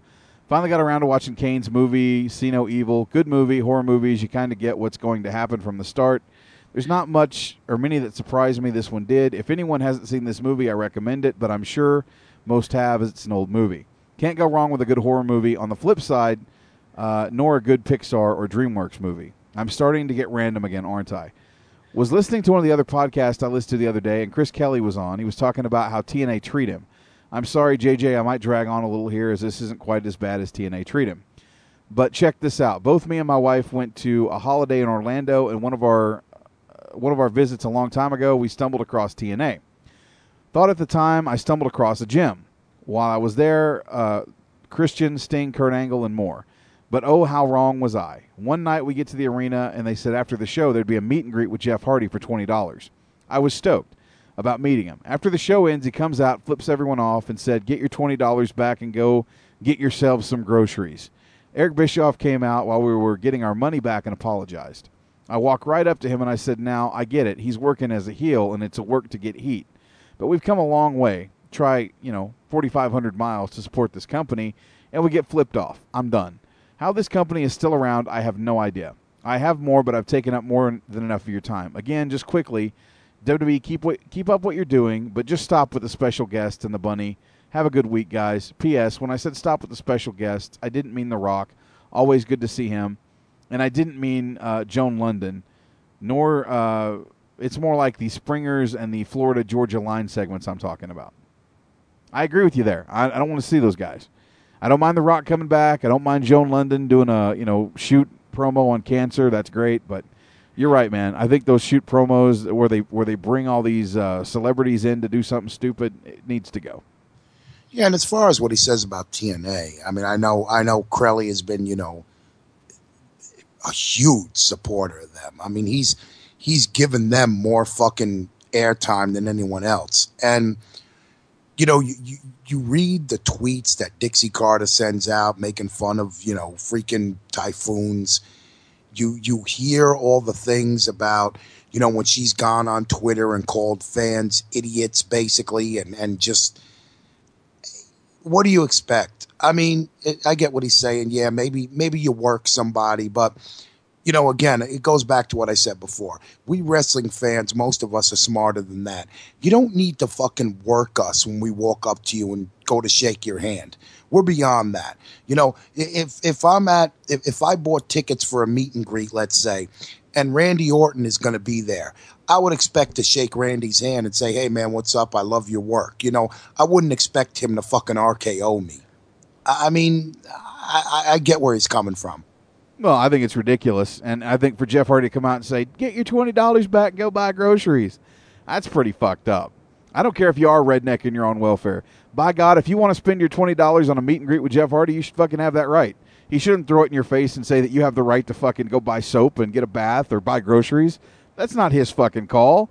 Fucking do your job. See, now my response to Jeff Hardy, and this I swear to God, would have been, well, how about I take that $20 and help you pay for your next fucking court case? I might have got my ass kicked, but it would have been worth it. I doubt that. Anyway, I want to thank uh, Mark for that one. This one is from last week. This is from uh, from Sean Ambrose. Uh, you know, Brock not being there and Ziggler defending the IC title more often. It's starting to add importance to that title again. So from that aspect, it could not be a bad thing. You're elementary man, and you just stole my thunder in your recap. Well played, sir. Much respect, JJ. Thank you, Sean. We appreciate that. Yeah, absolutely. Hey, whenever someone could say "fuck you" and you stole my thunder, that's what we're all about. Yeah, no doubt. And I think that's it. That's all we got for this uh, for this go round. Pretty sure I got everything else. I just know we've been meaning to read these emails for the last couple of weeks, and we have gone incredibly over. Oh, you left out the spam where you know we're gonna get fifty dollars off on a blowjob, and I love getting those fucking emails. Fifty dollars off on a blowjob? Where the fuck does this happen? dude, I've gotten some crazy fucking e. I've gotten some emails to the Get in the Zone account. I- I'm probably gonna have to read them one day. It's like people offering me anything. It's like th- the minute you open up an email for anything on the internet that even becomes semi-popular, you get this spam. I mean, it's just it, it's hilarious. Yeah, no doubt. And I'm just I'm just gonna double check here. I, I'm pretty sure I got everybody. I read Eric's. I read uh, I read Mark's. Yeah. So that's it. And I wrote Sean's. So Refresh. I, I hate when you end a show and then you find out you got like 30 fucking emails. God damn it.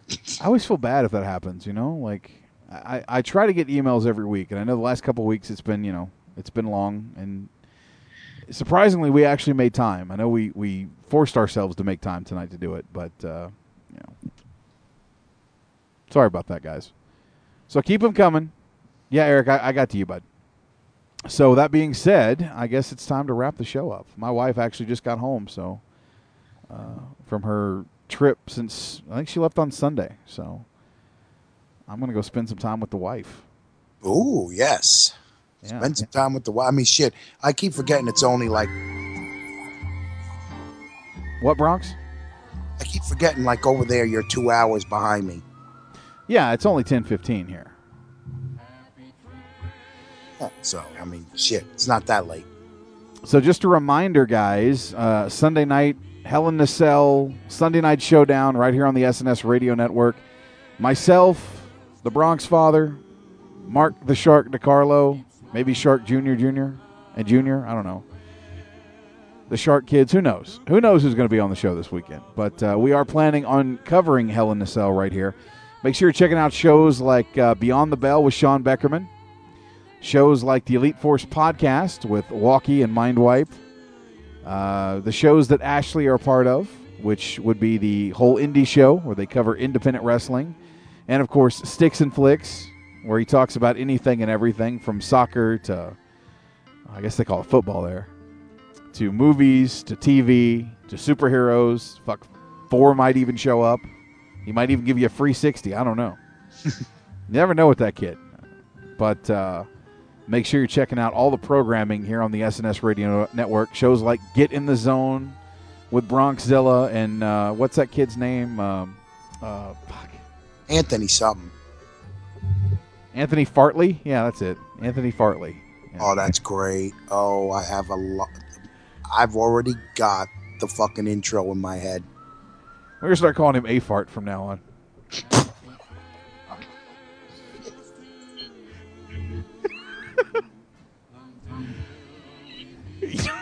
Are you okay? I smell some audio. A Oh. Fart in the house. That's right.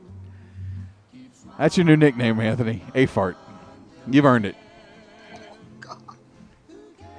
Anyway, um, on behalf of everybody here on the SNS Radio Network, we appreciate you guys checking us out. Make sure you check out the archive to listen to Johnny Mundo, formerly known as John Morrison for Lucha Underground. Uh, if you can spare the dockets, folks, you can donate to the SNS Radio Network and help us pay for some of these costs, like the server costs, the website costs, you know, all that stuff that we do with our own money to help you guys have a quality, entertaining show each and every week on the SNS Radio Network. Thanks again for listening. Thanks again if you have donated. Thanks again if you will donate in the future. We do appreciate it. Got a song specially for uh, because I think he's lying to me. But on behalf of BronxZilla, I'm Mr. Money on the Mic, Jeff Jackson. We'll see you next week. Happy trails.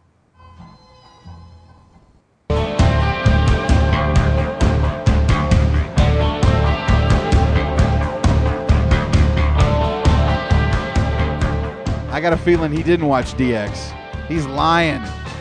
He's the Lion King.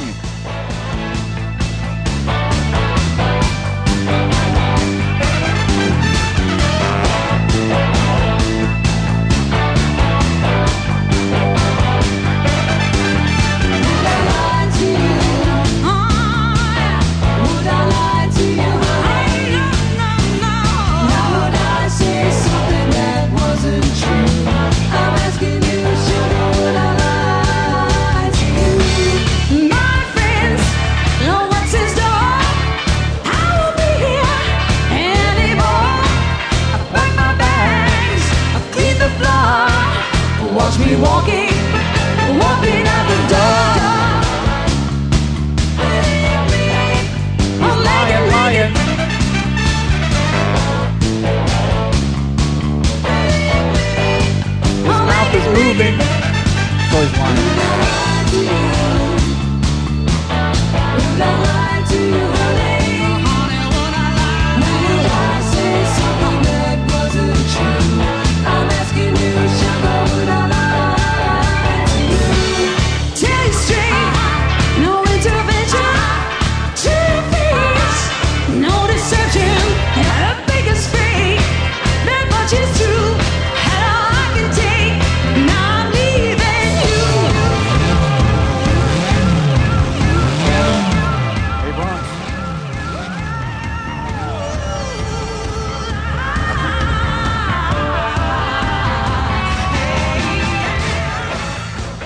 Bronx, did you watch the DX special? Oh, yeah, I saw it. Bullshit.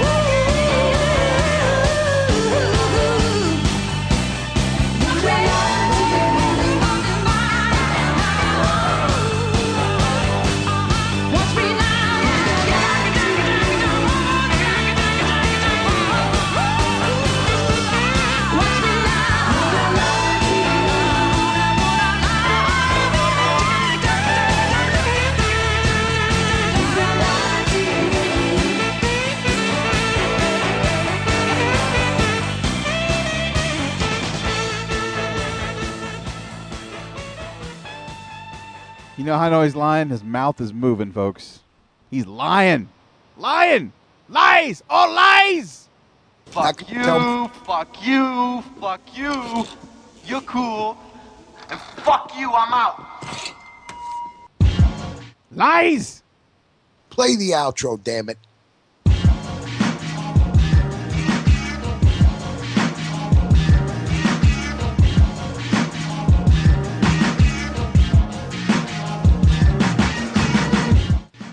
SNS Unplugged is not affiliated with the WWE, TNA, or any other wrestling and or entertainment organization and is exclusive to the SNS Radio Network.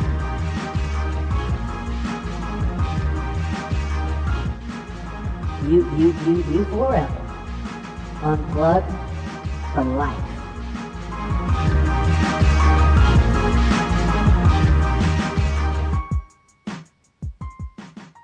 Liar, liar, pants on fire. Lies. All lies.